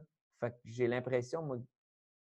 C'est drôle. OK. Pour, pour moi, m'aider à travers euh, cette réflexion-là, quand je pensais à mon idée de série, souvent, je me disais, j'aimerais ça que ce soit quelque chose qui peut rayonner à l'international parce que j'ai l'impression que c'est très difficile maintenant de nos jours au Québec de faire de quoi qui est un succès populaire puis qui est aussi vraiment très bon en même temps. Là. Il y a eu des exceptions, là, euh, comme euh, euh, les beaux malaises. Hein? Il faut trouver un équilibre là-dedans. Il faut trouver un équilibre, mais, mais il y a une raison pourquoi les beaux malaises, ça, il y avait des codes d'écoute aussi grandes, c'est que c'est Martin et Matt en même temps. Là, il est établi depuis très longtemps. Mais je pense, c'est un bon point, mais je pense que ce qui fait qu'il y a des séries, justement, qui vont avoir les deux, c'est des séries justement qui vont aller ratisser très large, mais intelligemment. Tu comprends? Je pense qu'il y a des séries, mettons un peu comme Arrested Development ou même Les Beaux Malaises. Je pense que ce qui, est, ce qui, est, ce qui fait en sorte qu'il y, a des, qu'il y a des, certaines séries ou certains projets qui vont réussir à aller chercher tout le monde, c'est que sur 10 personnes, les 10 vont aimer ça, mais il y en a aussi deux là-dedans qui vont se faire un clin d'œil en disant Toi puis moi, on a compris ce gag-là. Tu comprends? Fait qu'ils se sentent spécial tout en se disant Oui, je fais partie de la masse parce que tout le monde aime ça, mais je suis capable de regarder une autre personne en disant Ouais, je sais que tout le monde a compris ça. Les bouts préférés de, des beaux malaises, je pense pas que c'est les bouts les, les plus populaires. Ben non, ah, mais tu vois, c'est un point intéressant. Moi, j'ai déjà entendu lors d'un pitch à quelque part, quelqu'un en télé m'expliquait un peu ça pour les beaux malaises, m'avait dit que la grande raison pourquoi c'était si populaire, c'est que les, les, gens plus, mettons, alerte au deuxième niveau, là, euh, c'est quoi le message en arrière, en nom pour leur argent? ceux qui sont adeptes du premier niveau aussi en ont pour leur argent. C'est comme il y a ben, deux strates, c'est exactement ce que tu viens de dire. Il y a deux, deux strates de contenu. je me rends compte que moi, quand je reçois des messages de gens qui sortent de mon show, qui m'ont vu, peu importe, et qui disent Hey, tel gag, là, c'est vraiment bon. Puis quand je, quand je le lis, je fais comme OK, tu es la première personne en quatre ans qui me parle de ce gag-là il y a un côté de moi qui est tellement content de faire OK, puis qui sent une connexion avec cette personne-là en disant OK, toi, tout le monde la rit, mais toi, tu as catché vraiment pourquoi c'est drôle. Puis il y a un côté, mais je veux juste revenir avec succès critique versus succès populaire parce que pour moi, c'est au-delà de la série, c'est au-delà d'une série. Mettons, on est au bordel, François, ou on est au, on est au show, un show, peu importe, tu fais 15 minutes, tu sors de scène. Est-ce que tu aimes mieux que tout le monde ait ri puis que Louis puis moi fasse Ouais, c'était correct, ou que tu as eu des rêves moyens puis que Louis puis moi on fasse Hey, c'était vraiment bon ce que tu as fait. C'est plus ça, tu sais, au-delà. Si on, deux, si on... scénarios euh, qui ne peuvent pas arriver en passant. Là. Non, non, je sais, je sais. On, déteste vraiment ce non, que. mais ce que je veux dire, c'est que quand François va sortir de scène, c'est sûr que toi et moi, on va lui dire c'était ordinaire. oui, c'est sûr. Vous êtes mes, vous êtes mes deux boulis. Vous, avez tellement de plaisir à, rire de moi. Ça a été installé il y a tellement longtemps. Mais moi, ça me fait plaisir. Honnêtement, honnêtement je, pense que tu de, ton je, je pense qu'on t'a tellement on t'a tellement boulié toutes ces années-là que ça a donné le plus grand humoriste au Québec. Ben, vous êtes arrangé pour que les, les, odds soient en ma faveur parce que c'est sûr que dans la vie, à un moment donné, quand. C'est ça. c'est ça. On, était, on, est, on, est comme, on est comme ton père de Michael Jackson. On t'a tellement descendu tout le temps que tu es devenu une méga star. Mais pour ceux qui, je sais pas, mais on est des très bons amis puis tout ça, mais j'ai toujours été plus vieux que vous autres un peu. Puis euh, euh, c'est ça. Là, vous m'avez toujours comme un peu euh, euh, ramené. Mais j'ai toujours eu. Mais c'est ça. Mais As-tu déjà été le gars cool de ta gang quelque part, ça? c'est une bonne question. au primaire, je pense, sixième année. pense à autre chose. Non. En médecine vétérinaire. Médecine vétérinaire, j'étais le gars cool, mais tu sais. au primaire! J'ai déjà été dans une secte non, mais je suis, je suis crissement cool. Je sais pas. Déjà là, de dire ça de même, ça n'a pas de bon sens. Ça prouve que je le suis pas. Non, mais continue la, réflexion parce que c'est intéressant, je trouve, euh, succès populaire versus euh, succès d'estime. Tu sais, juste parce que, oui, on, fait des jokes, mais. Euh, j'aimerais mieux que. en fait. Autant, parce que autant, que je, veux juste. Autant tu le sais que Louis puis moi, on va être très critiques puis on va te dire plus les vraies affaires que quelqu'un d'autre. Moi, je le sais, mettons, mettons je, ramène ça à moi. Si je sors de scène, puis Louis ou François me dit ça, c'est vraiment bon, ça vaut mille fois plus que n'importe qui d'autre qui me dit que c'est vraiment bon. Parce que vous êtes mes meilleurs amis, puis vous êtes ceux que je respecte le plus. Fait, Mais c'est aussi en humour, on va te le dire en sachant que ça peut devenir bon populaire oui, aussi. Oui, oui, oui, c'est ça. Le twist, il y a ça. Mais, mais quand ben, même, sûr on, on parle sur le moment. Là, non, non, mais bon commentaire de gens que t'aimes, ou rire de gens que tu ne connais pas? Euh, je pense que d'être apprécié du milieu, euh, de ceux qui font ça, c'est vraiment très le fun et grisant. Euh, le succès, des, les rires aussi. mais c'est sûr que on dirait qu'on ça arrive moins souvent, tandis que quand un de nos pères nous dit Hey, ça vraiment, c'est capoté il y, a, quelque chose de, vraiment le fun d'avoir quelqu'un que c'est son c'est sa job, c'est quelqu'un qui réfléchit à ça souvent, régulièrement, que là, il est épaté par ce que tu fais. C'est quand même quelque chose de très le fun. Euh. Mais il y a quand en même, temps, on dirait que. Vas-y. C'est pas grave. En même temps, tu ne suis pas obligé, mettons, d'avoir ça pour, euh, pour euh, vraiment apprécier, avoir du fun à faire ce que je fais. Tout c'est que moi, en même temps, je suis très difficile avec les rires qu'on entend et tout ça, tu sais. Fait que j'ai l'impression que quand il y a quelque chose qui est vraiment très bon, c'est aussi bon dans la salle que, tu sais, je vais avoir. C'est rare que genre, ça n'a pas marché et quelqu'un va me dire Ouais, c'est ça. mais on parle d'une situation où ça arrive. Ça arrive plein de fois. Où tu ferais le public euh, en en pleurer, puis tu sors, puis que l'autre monde dit c'est écœurant, puis là, tu as eu mmh. les deux, c'est sûr. Mais dans, ça, arrive, le contraire arrive aussi qu'il y a juste un des deux qui est plus près. Ah Mais.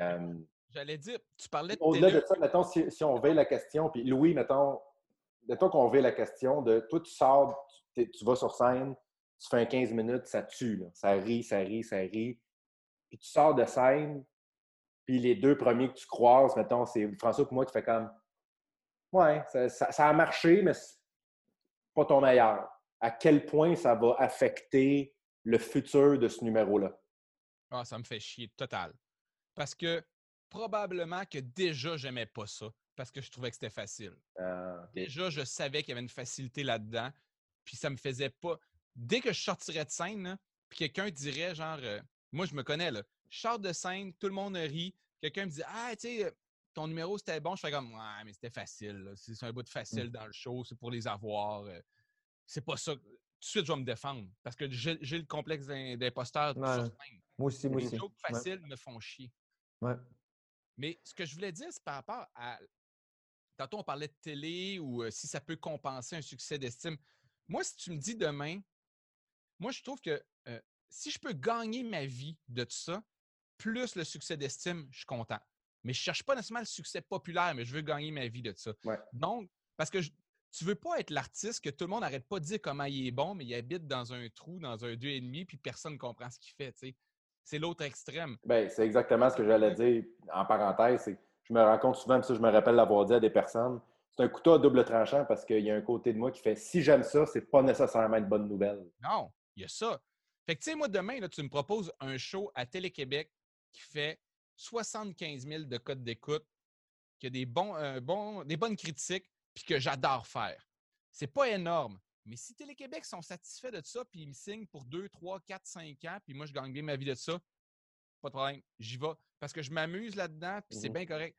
C'est pour ça que je disais, mettons, série noire, si, Télé si Radio Cannes leur avait dit 300 000 pour nous, c'est assez, faites cinq saisons, bien là, ils seraient heureux. Sauf que ça voulait dire pas d'autres saisons, 300 000. Fait que ça peut, quand même, même que tu as 15 personnes du plateau qui t'applaudissent, si tu n'as plus de deuxième saison et tu ne gagnes pas ta vie l'année d'après, ben, ça. ne compense pas. T'sais. Fait qu'à partir du moment où tu gagnes ta vie, moi, je m'en fous un peu du succès populaire. C'est-à-dire, 50 000 billets par, tournée, bien gagner ma vie, puis le milieu même, c'est plus nourrissant. J'ai tendance à mettre. J'ai tendance à mettre plus de. Tu sais, le succès euh, populaire, c'est vraiment très le fun, mais si j'avais à peser les deux là, sur une balance, j'ai tendance à mettre le succès d'estime euh, un petit peu plus important que le succès populaire parce que j'ai l'impression que c'est celui qui fait euh, le plus de bien et le plus de mal aussi en même temps.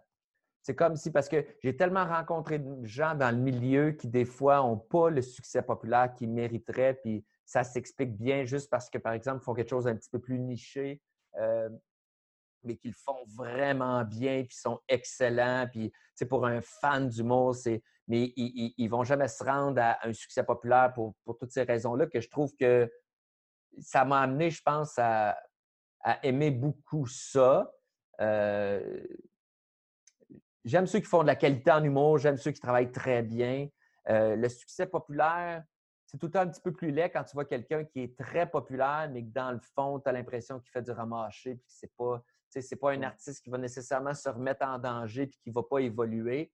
Donc, euh, je trouve que le succès populaire peut avoir un, goût amer des fois euh, quand tu regardes ça de loin. Mais comme personne, c'est sûr que le succès populaire t'amène des conditions après ça pour faire ton métier pour, qui sont extraordinaires. c'est c'est grisant, le succès populaire, c'est magnifique.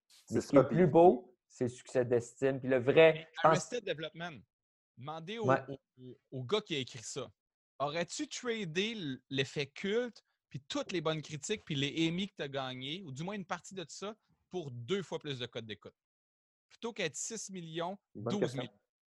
Moi, je pense que ça dépend, je pense que ça dépend aussi énormément du contexte dans lequel c'est un choix que personne n'aura jamais à faire pour vrai. Là. Mais tu sais, François, je pense que tu as tout à fait raison. Mais il y a aussi un côté que toi, tu as les deux. Oui. Moi, je suis chanceux. Pour, pour l'instant, pour l'instant, j'ai ah. eu les deux. C'est ça. Mais je pense qu'il y a aussi. Je pense que certains humoristes ou certains, peu importe, peu importe le, le, domaine, euh, à partir du moment où c'est dans un artistique, là, qui en ce moment ont peut-être juste l'estime de, leur père qui font comme Ouais, non, moi, j'en prendrais plus de, de, femmes. toi, tu as vécu ça un peu, Simon. Tu as vécu ça à un moment donné, euh, il y a un bout là, où euh, on était le favori de tout le monde à chaque fois, puis ça n'avait pas encore décollé. Tu sais, Puis euh. c'était pas assez. Mais c'est ça, mais c'est ça, toi, tu peux le savoir. Parce que je t'écoute parler, puis, comme, puis oui, naturellement, je, me, je, me, je, me, ramène un peu à ce moment-là où pendant plusieurs années, je pense que j'étais un humoriste qui était très respecté par les autres humoristes et qui, en tout cas, à, mon avis, à moi, dans ma tête, ça c'est sûr que selon moi, je n'avais pas le succès que je méritais. Est-ce que j'avais le succès que je méritais? C'est très possible, je ne sais pas, ça, c'est pas ben, important. non, non. Euh, ça dépend. à ce moment-là. Est-ce que j'ai fait les bons choix? Est-ce que je faisais les bons choix? Est-ce que je mettais tout l'effort que je devais mettre, ça, c'est un autre débat. Cela dit, j'ai toujours eu, j'ai toujours été très fier de ce côté-là qui, que, que, que, mes, les, les, gens qui font le même métier que moi respectent ce que je fais. Mais il y a un côté de moi aussi qui était comme OK, je veux bien, là, mais Colin, ce serait le fun aussi là, que le public embarque. Là. Puis est-ce que, est-ce que, est-ce que cet amour-là de mes pères m'a nourri assez longtemps pour éventuellement avoir ce succès-là populaire? Définitivement. Mais j'essaie de m'imaginer aujourd'hui, à l'âge que j'ai là, toutes ces années après là, si j'avais pas la carrière que j'ai populaire, qui, est, qui, qui, qui, est très euh, relative, tu comprends? J'ai pas le succès que toi tu as ou que mais j'ai un succès qui, moi, me, me, convient à merveille et qui me rend très heureux. Puis je me demande si, mettons, je suis encore juste principalement apprécié de mes pères, ça serait tough. Ça dépend de l'individu parce que dans les artistes qui ont des succès populaires, mais moins euh, d'Olivier, mettons, puis ceux qui ont des, Oliviers, mais pas beaucoup de succès populaire, dans les deux gangs, j'en connais qui développent du ressentiment et de l'amertume, puis qui courent après l'amour de l'autre. Et j'en connais dans les deux gangs qui sont très satisfaits de ça aussi. Que ça dépend vraiment de, quel type de personne que les gens sont.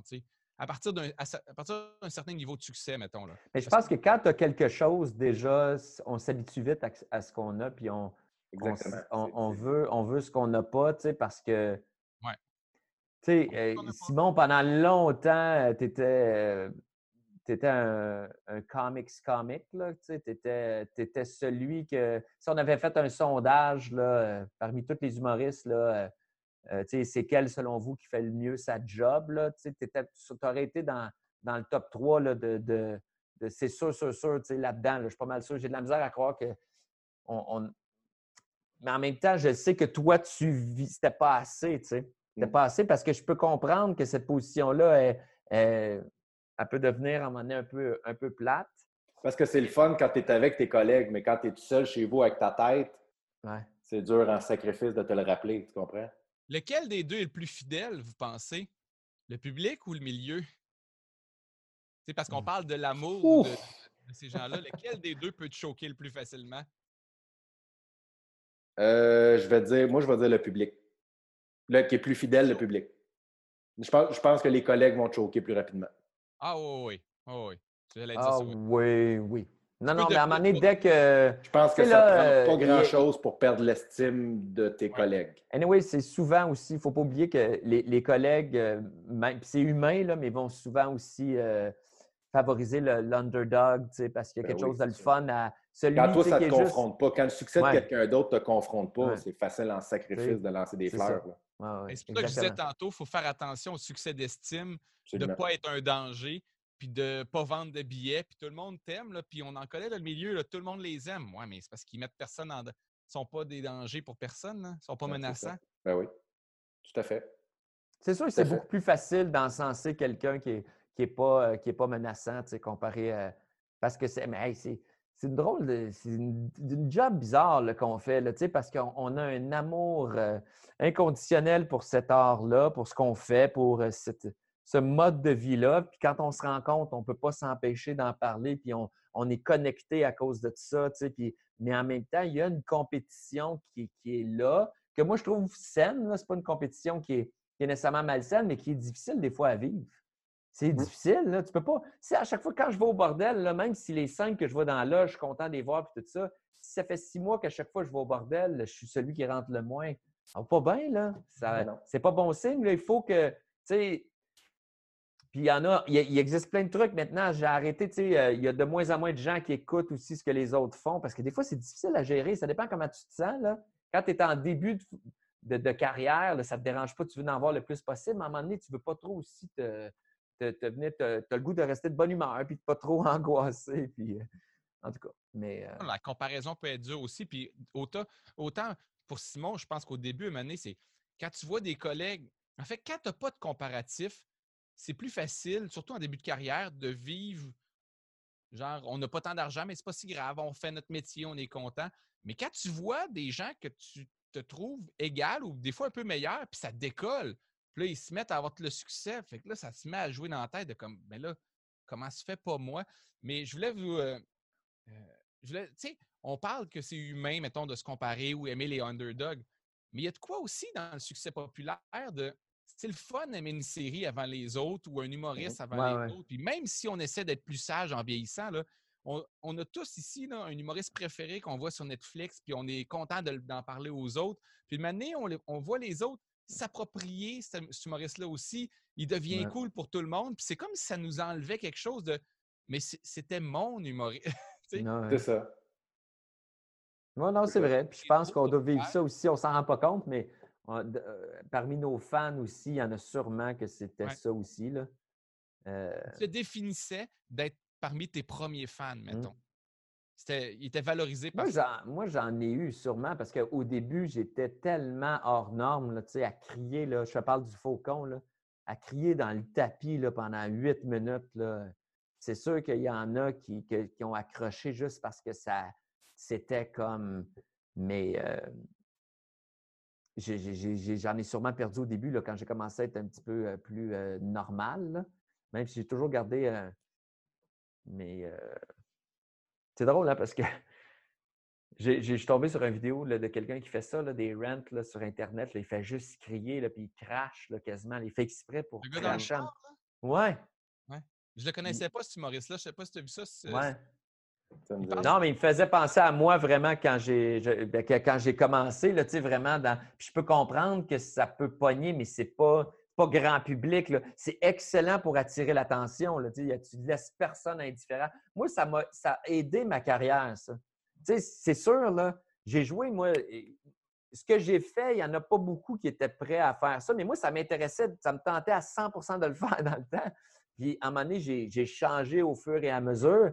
Mais quand je regarde ça avec le recul, je me dis, Christy, c'était la meilleure manière de percer rapidement pour moi. J'ai mmh. comme, même dans les bars, quand je jouais, il n'y a personne qui parlait. C'était tellement, euh, tellement intense que tout le monde arrêtait. Puis, fait que le monde parlait de moi nécessairement aussi parce que parce qu'il avait vécu quelque chose d'intense. Puis mmh. ceux qui me détestaient, me détestaient. Puis ceux qui m'aimaient, m'aimaient comme un peu trop. mais euh, mais c'est fou comment. Euh, tu sais, on parlait. moi, nécessairement, vu que je suis dans la trame des, populaires, euh, il y en a que je suis populaire envers eux, mais ils ont encore l'impression que je suis que ça. Puis ça, ça me fait un peu de la peine des fois parce que euh, tabarnak, je mets tellement d'efforts pour que ça soit pas. tu sais, je veux dire, oui, je fais plus ça, de crier que, comme je faisais dans le temps, puis, puis tout ça, mais il y en a, tu as beau mettre beaucoup de travail et de subtilité, ben, ils, ne vont pas nécessairement avoir tout le travail. Hein? Les humoristes pour lequel des fois on a un peu plus de jugement ou moins de respect, mais même si on les aime personnellement, mais on aime moins Lara. Pensez-vous qu'ils travaillent aussi fort? Ils se disent ça? Ben, euh, euh, je, sais s'ils travaillent aussi fort que moi. Non, mais, euh, je pour pense moi, pas tout le monde qui travaille aussi fort dans ce milieu-là, là, mais. Non, mais en même temps, c'est. Le, le, terme travailler fort, pour moi, c'est tellement vague, puis ça veut tellement pour, moi, ça n'a pas vraiment d'ancrage, ce terme-là, de travailler fort. Moi, dans les huit dernières années, je me suis assis huit minutes dans mon ordinateur pour écrire des gags. Comparé à, je sais que toi, François, c'est le contraire total. pas tant, mais pas tant. Non, non, mais oui, non, non, mais je travaille. Non, mais je sais qu'on n'a pas la même manière de travailler. En heure de euh, travail. Oui, oui. Mais sauf que. Ouais, mais. ça, ça n'a aucun rapport. Oui, mais quand tu es dans ta tête. Le plus euh, d'efforts, Simon, le plus de temps. Simon, quand tu es dans ta tête, là, ben, euh, tu, tu, travailles, là, quand tu es ben dans ta tête en train de, dans, dans, le coin, là, chez vous, en train de, de, de balayer là, deux fois la même crise d'affaires, tout ça. Travailler efficacement comment tu fais, ça demande une énergie différente que moi, j'admire aussi. Je pense que je suis un peu d'accord avec Simon. Moi aussi, je travaille tout le temps. Dans ce sens que je réfléchis tout le temps. Sauf que la différence entre réfléchir à ça, des fois passivement un peu, puis aller travailler 3-4 heures pour peaufiner quelque chose, puis l'amener à C'est ça, en bout de ligne, la, la, grosse différence entre nous trois ici en début de carrière, je suis celui qui s'est mis à peaufiner le plus rapidement. Ouais, définitivement. moi, je peaufinais, je retravaillais, même j'écoutais les autres, même je me suis servi beaucoup de vous deux. Puis, je pense que c'est la euh, première personne que je connais qui se filmait. Oui, ça se peut. Puis je retravaillais, puis je me réécoutais, puis j'étais tout le temps en train d'essayer de ramener. Fait que, tu sais, quand on faisait un texte, là, mettons, on faisait une V1, je me souviens, Simon, que tu avais la meilleure V1 de nous trois pour commencer, puis tout ça.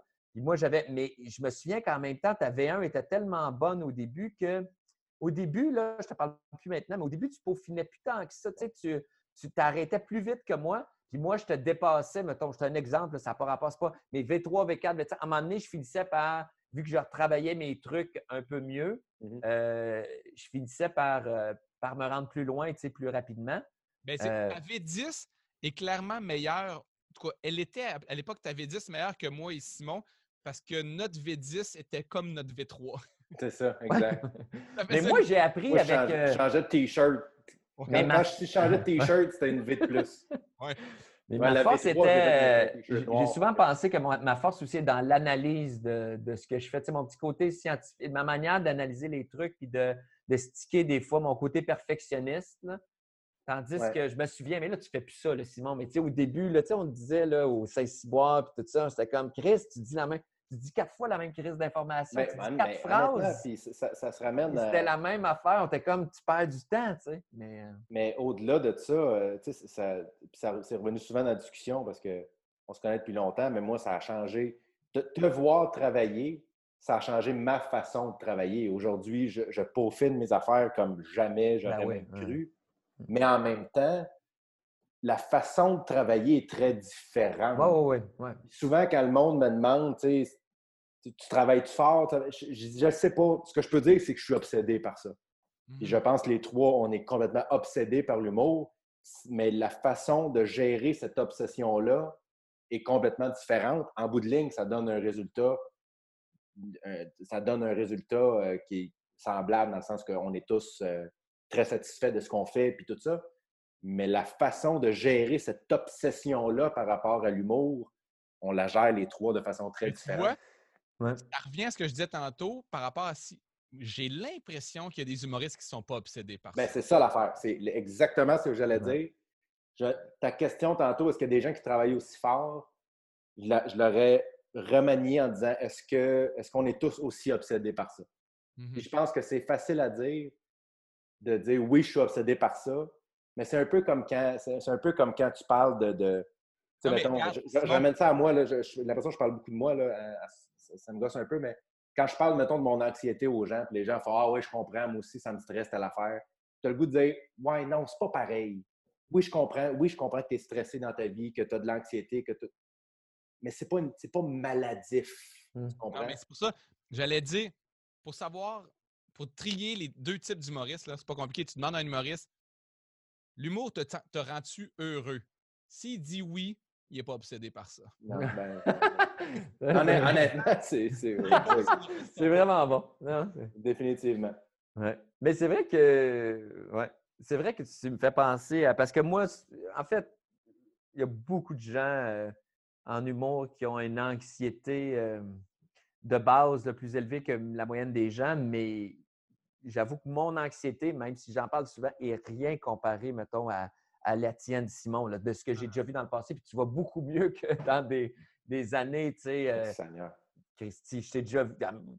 Tu te souviens-tu la fois où euh, on était au box-office euh, à, Drummondville, puis tu, faisais tellement. Tu n'étais pas sorti de ta chambre d'hôtel?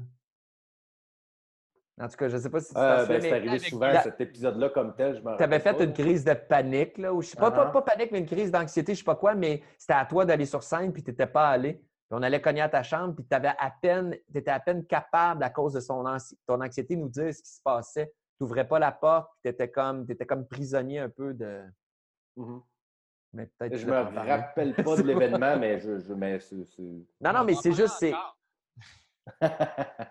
non, mais l'anxiété, ou je sais pas, là, on n'est pas dans, la, dans la psychologie, mais c'est comme des mécanismes. Tout le monde a cette anxiété de base-là, mais elle ne s'exprime pas de la même façon. Puis il y en a qui s'expriment de manière plus saine. Je pense que François est comme chanceux. Il est tombé dans la bonne forme de l'anxiété mmh. qui, qui, est de l'anxiété de mmh. performance, qui l'amène à toujours avoir peur que ce ne soit pas assez bon. parce qu'il y a d'autres formes d'anxiété qui sont plus paralysantes. Moi, personnellement, plus maintenant, mais à l'époque, quand j'étais plus jeune, à 20 ans, j'abandonnais des cours universitaires parce que ça me, où je n'allais pas à l'examen. J'abandonnais. J'étais dans l'évitement total de des mmh affaires. C'était pas efficace. Là. Fait que on apprend en vieillissant et on s'améliore, mais effectivement, l'expression de cette anxiété-là n'est pas pareille chez tout le monde. C'est fun d'avoir toutes les, forces. Puis, tu sais, après ça, avoir l'humilité aussi de comprendre pourquoi. Euh, tu sais, ah, parce qu'on on se connaît très bien, là, mais tu sais, je sais que c'est tout le temps un, humoriste, on en parlait tantôt, mais c'est un amalgame de plein, plein, plein de talents qu'il faut que tu ailles pour être capable. Autant, tu sais, si tu es super bon, mais tu n'es pas capable d'avoir de l'autocritique sur toi-même, ça m'a amené, tu vas bloquer à quelque part parce que si tu n'es pas capable de comprendre quand tu sais, on en connaît des humoristes qui ne comprennent pas tant des fois si ça a bien marché ou non. Tu sais. C'est mmh. de base. Tu sais. Si tu sors de scène et tu n'es pas capable de savoir vraiment à quel point c'était bon ce que tu as fait. Bien, ça, c'est un mécanisme de défense ou une lacune. Mais si c'est un mécanisme de défense, il va te nuire. Il va te nuire dans ta carrière. Tu n'es pas capable de t'avouer que tu t'es planté. Ouais. je trouve tout le temps, tu sais, comme Louis, tu as une répartie écœurante. dans le nombre de gags que tu es capable de sortir, mettons, à la minute, tu sais, quand on est ensemble ou quand tu es, une mitraillette, comme on en, connaît d'autres. Mais souvent, les gens qui ont le, gag aussi facile de même, aussi comme c'est facile pour eux, souvent ont tendance à, euh, puis, euh, à moins aller dans, travailler dans l'originalité parce qu'ils n'ont pas besoin au départ, puis à un moment donné, ça devient une faiblesse. Parce que ben, c'était les joueurs d'impro. Euh, quand on était à l'école, ça, c'était la maladie des joueurs d'impro. Ils sont drôles. Ils étaient drôles, mais ils ne travaillaient pas leur texte. Mmh non, mais, mais, euh, puis, euh, en tout cas, je trouve que c'est le fun de voir à quel point tu peux avoir plusieurs forces puis percer là-dedans. À un moment donné, il faut travailler. Tu sais, on, je ne sais pas si on peut parler de ça, mais vos, ça n'a pas rapport avec ce qu'on parlait, là, mais on est-tu mieux de travailler nos faiblesses ou nos forces quand, quand tu veux percer? Ça dépend lesquels, je pense. Une bonne question. Tu sais, parce que Arrested Development, on revient et on fait un rap là-dessus. Là, on se dit, c'est quoi leur faiblesse? Mettons, ah, ben, c'était le succès populaire, mais si, mettons, il avait essayé d'avoir un succès populaire en mettant moins de callback puis moins de, tu sais, que ça soit mmh. plus facile à suivre à chaque fois, que tu n'as pas, pas besoin d'avoir vu la première saison pour comprendre, ben j'aurais moins aimé ça, tu sais. Mmh euh, sont allés à fond dans, dans cette idée-là. Euh, Je pense qu'il faut que tu travailles sur tes forces, sur tes faiblesses. Il faut juste que tu acceptes où ça peut te mener, puis la, place où ça va te mener. Tu sais, je, comme je connais des gens, je connais des humoristes malheureux qui vendent 20 000 billets, mais je connais des humoristes malheureux qui vendent 150 000 billets aussi. Donc, mmh c'est pas la seule finalité. Ben, ouais, ben non, c'est sûr, mais c'est une Christie bonne question. Vite de même, à chaud, je te dirais que de, bien compartimenter, de, travailler. Pour moi, c'est important de travailler mes forces sur scène puis mes faiblesses dans la vie. Je me rends compte que je me, je me rends compte que pendant plusieurs années, mes faiblesses dans la vie euh, affectaient énormément mes forces sur scène.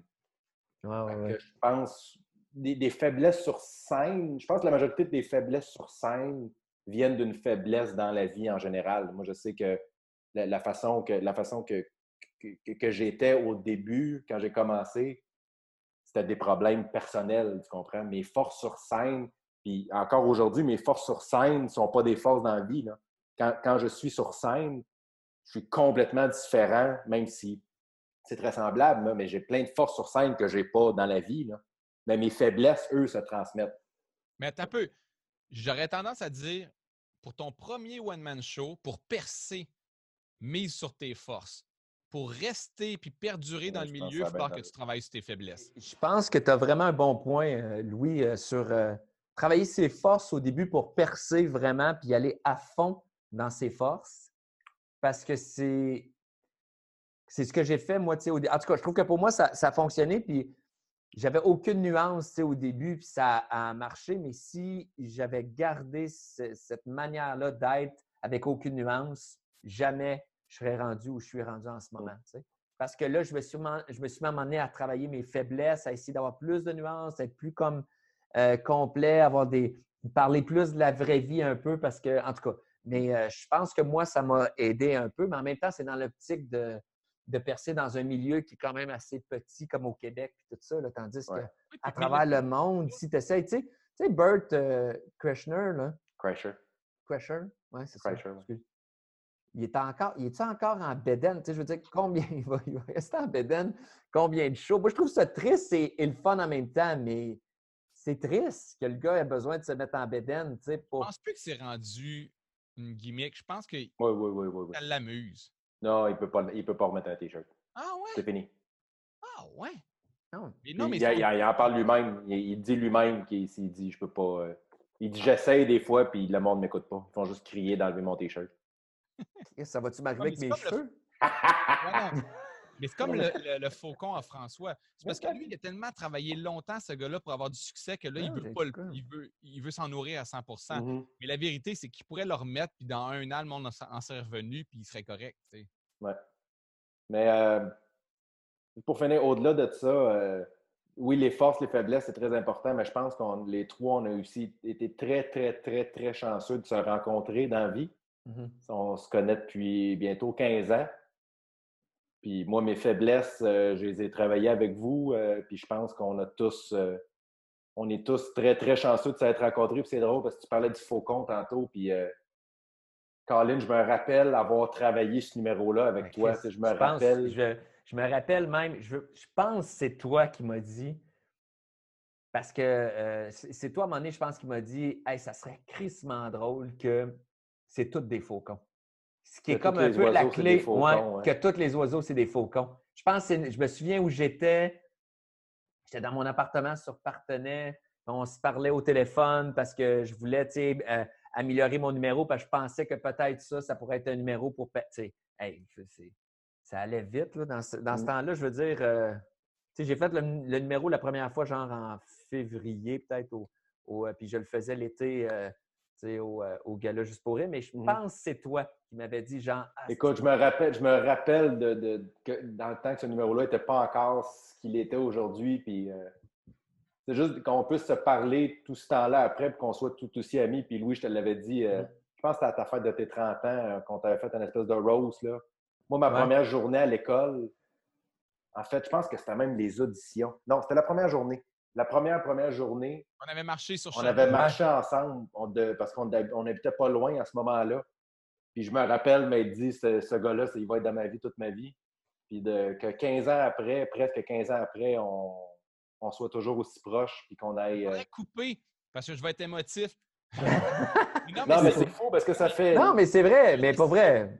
Je suis d'accord. Je, suis d'accord que... matin avec vous, là. C'est ça qui est, qui est extraordinaire. je suis d'accord que moi, vous avez été extrêmement euh, nécessaire et important. Qu'est-ce qu'on a? J'ai une débite. Peux-tu raconter? Je me souviens plus c'est quand que c'était arrivé ça. Je sais pas si c'était des amis à Ellie qui étaient là ou quelle. En tout cas, je pense que c'est François. Je me souviens pas si Simon était là aussi, mais on se parlait pendant une heure, puis quoi, pendant une soirée, puis après ça, les amis Ellie ou quelqu'un avait dit Ils s'entendent pas bien. Pourquoi ils sont. Pourquoi ils sont tout le temps en train de faire ça? Il a dit Ils sont de même. Mais moi, qu'on soit tombé dans la même classe, puis tu sais, vous êtes des, amis euh, vraiment très proches, mais vous êtes tellement talentueux, puis tout ça, puis moi, je vais être éternellement reconnaissant de l'aide que j'ai eue de vous autres en début de carrière, vraiment, euh, vraiment. Merci ouais, d'avoir. Tu me euh dis combien j'ai fait sur ton premier show. Tu m'as dream droppé de même. Je ouais. parlais à François, je fais Ah non, tu sais, je t'ai aidé sur ton premier show, je sais pas combien j'avais fait. François, bang, il me sort le chiffre. Ça faisait longtemps qu'il voulait me le dire. ça fait ben, longtemps. Je trouvais, que, je trouvais, que, toi qui nous parles tout le temps de chiffres, je suis comme Christy. Euh... Je savais pas. Ouais. Mais je me souviens d'avoir donné un pourcentage d'un peu plus comme rétroactif de genre pour toute l'aide que tu m'avais donnée. Euh, ah non, ça a été très payé. En fait, quand tu me dis combien j'ai fait sur ton premier show, ça m'a mis en tabarnak de ne pas avoir travaillé sur ton deuxième show. mais moi, Simon, je l'avais demandé, euh, je pense au début, si tu voulais travailler sur mon show, tu n'avais pas le temps ou je sais que tu ben, À ce moment-là, euh, j'écrivais beaucoup, beaucoup aussi. Mm. Je pense que euh, c'est une, décision que je regrette amèrement. Mais, mais maintenant, ouais, c'est ça. C'est un chalet, on ne dira pas où. Oui, c'est ça. C'est un chalet. Eh oui, c'est ça. quelque part dans le Québec. Exactement. All right. Ben, merci bien gros d'avoir accepté. Euh, C'était vraiment agréable. Ça fait ben, plaisir. Toujours un plaisir. Puis là, on met fin à ça, puis on va se reparler dans deux, trois jours sur Zoom, mais on filme pas. Non, non, mais là, je vais arrêter, puis on va continuer de se parler jusqu'à demain. Ouais, arrête ça, là, puis là, on va sortir le vrai. Regarde, j'arrête d'enregistrer maintenant.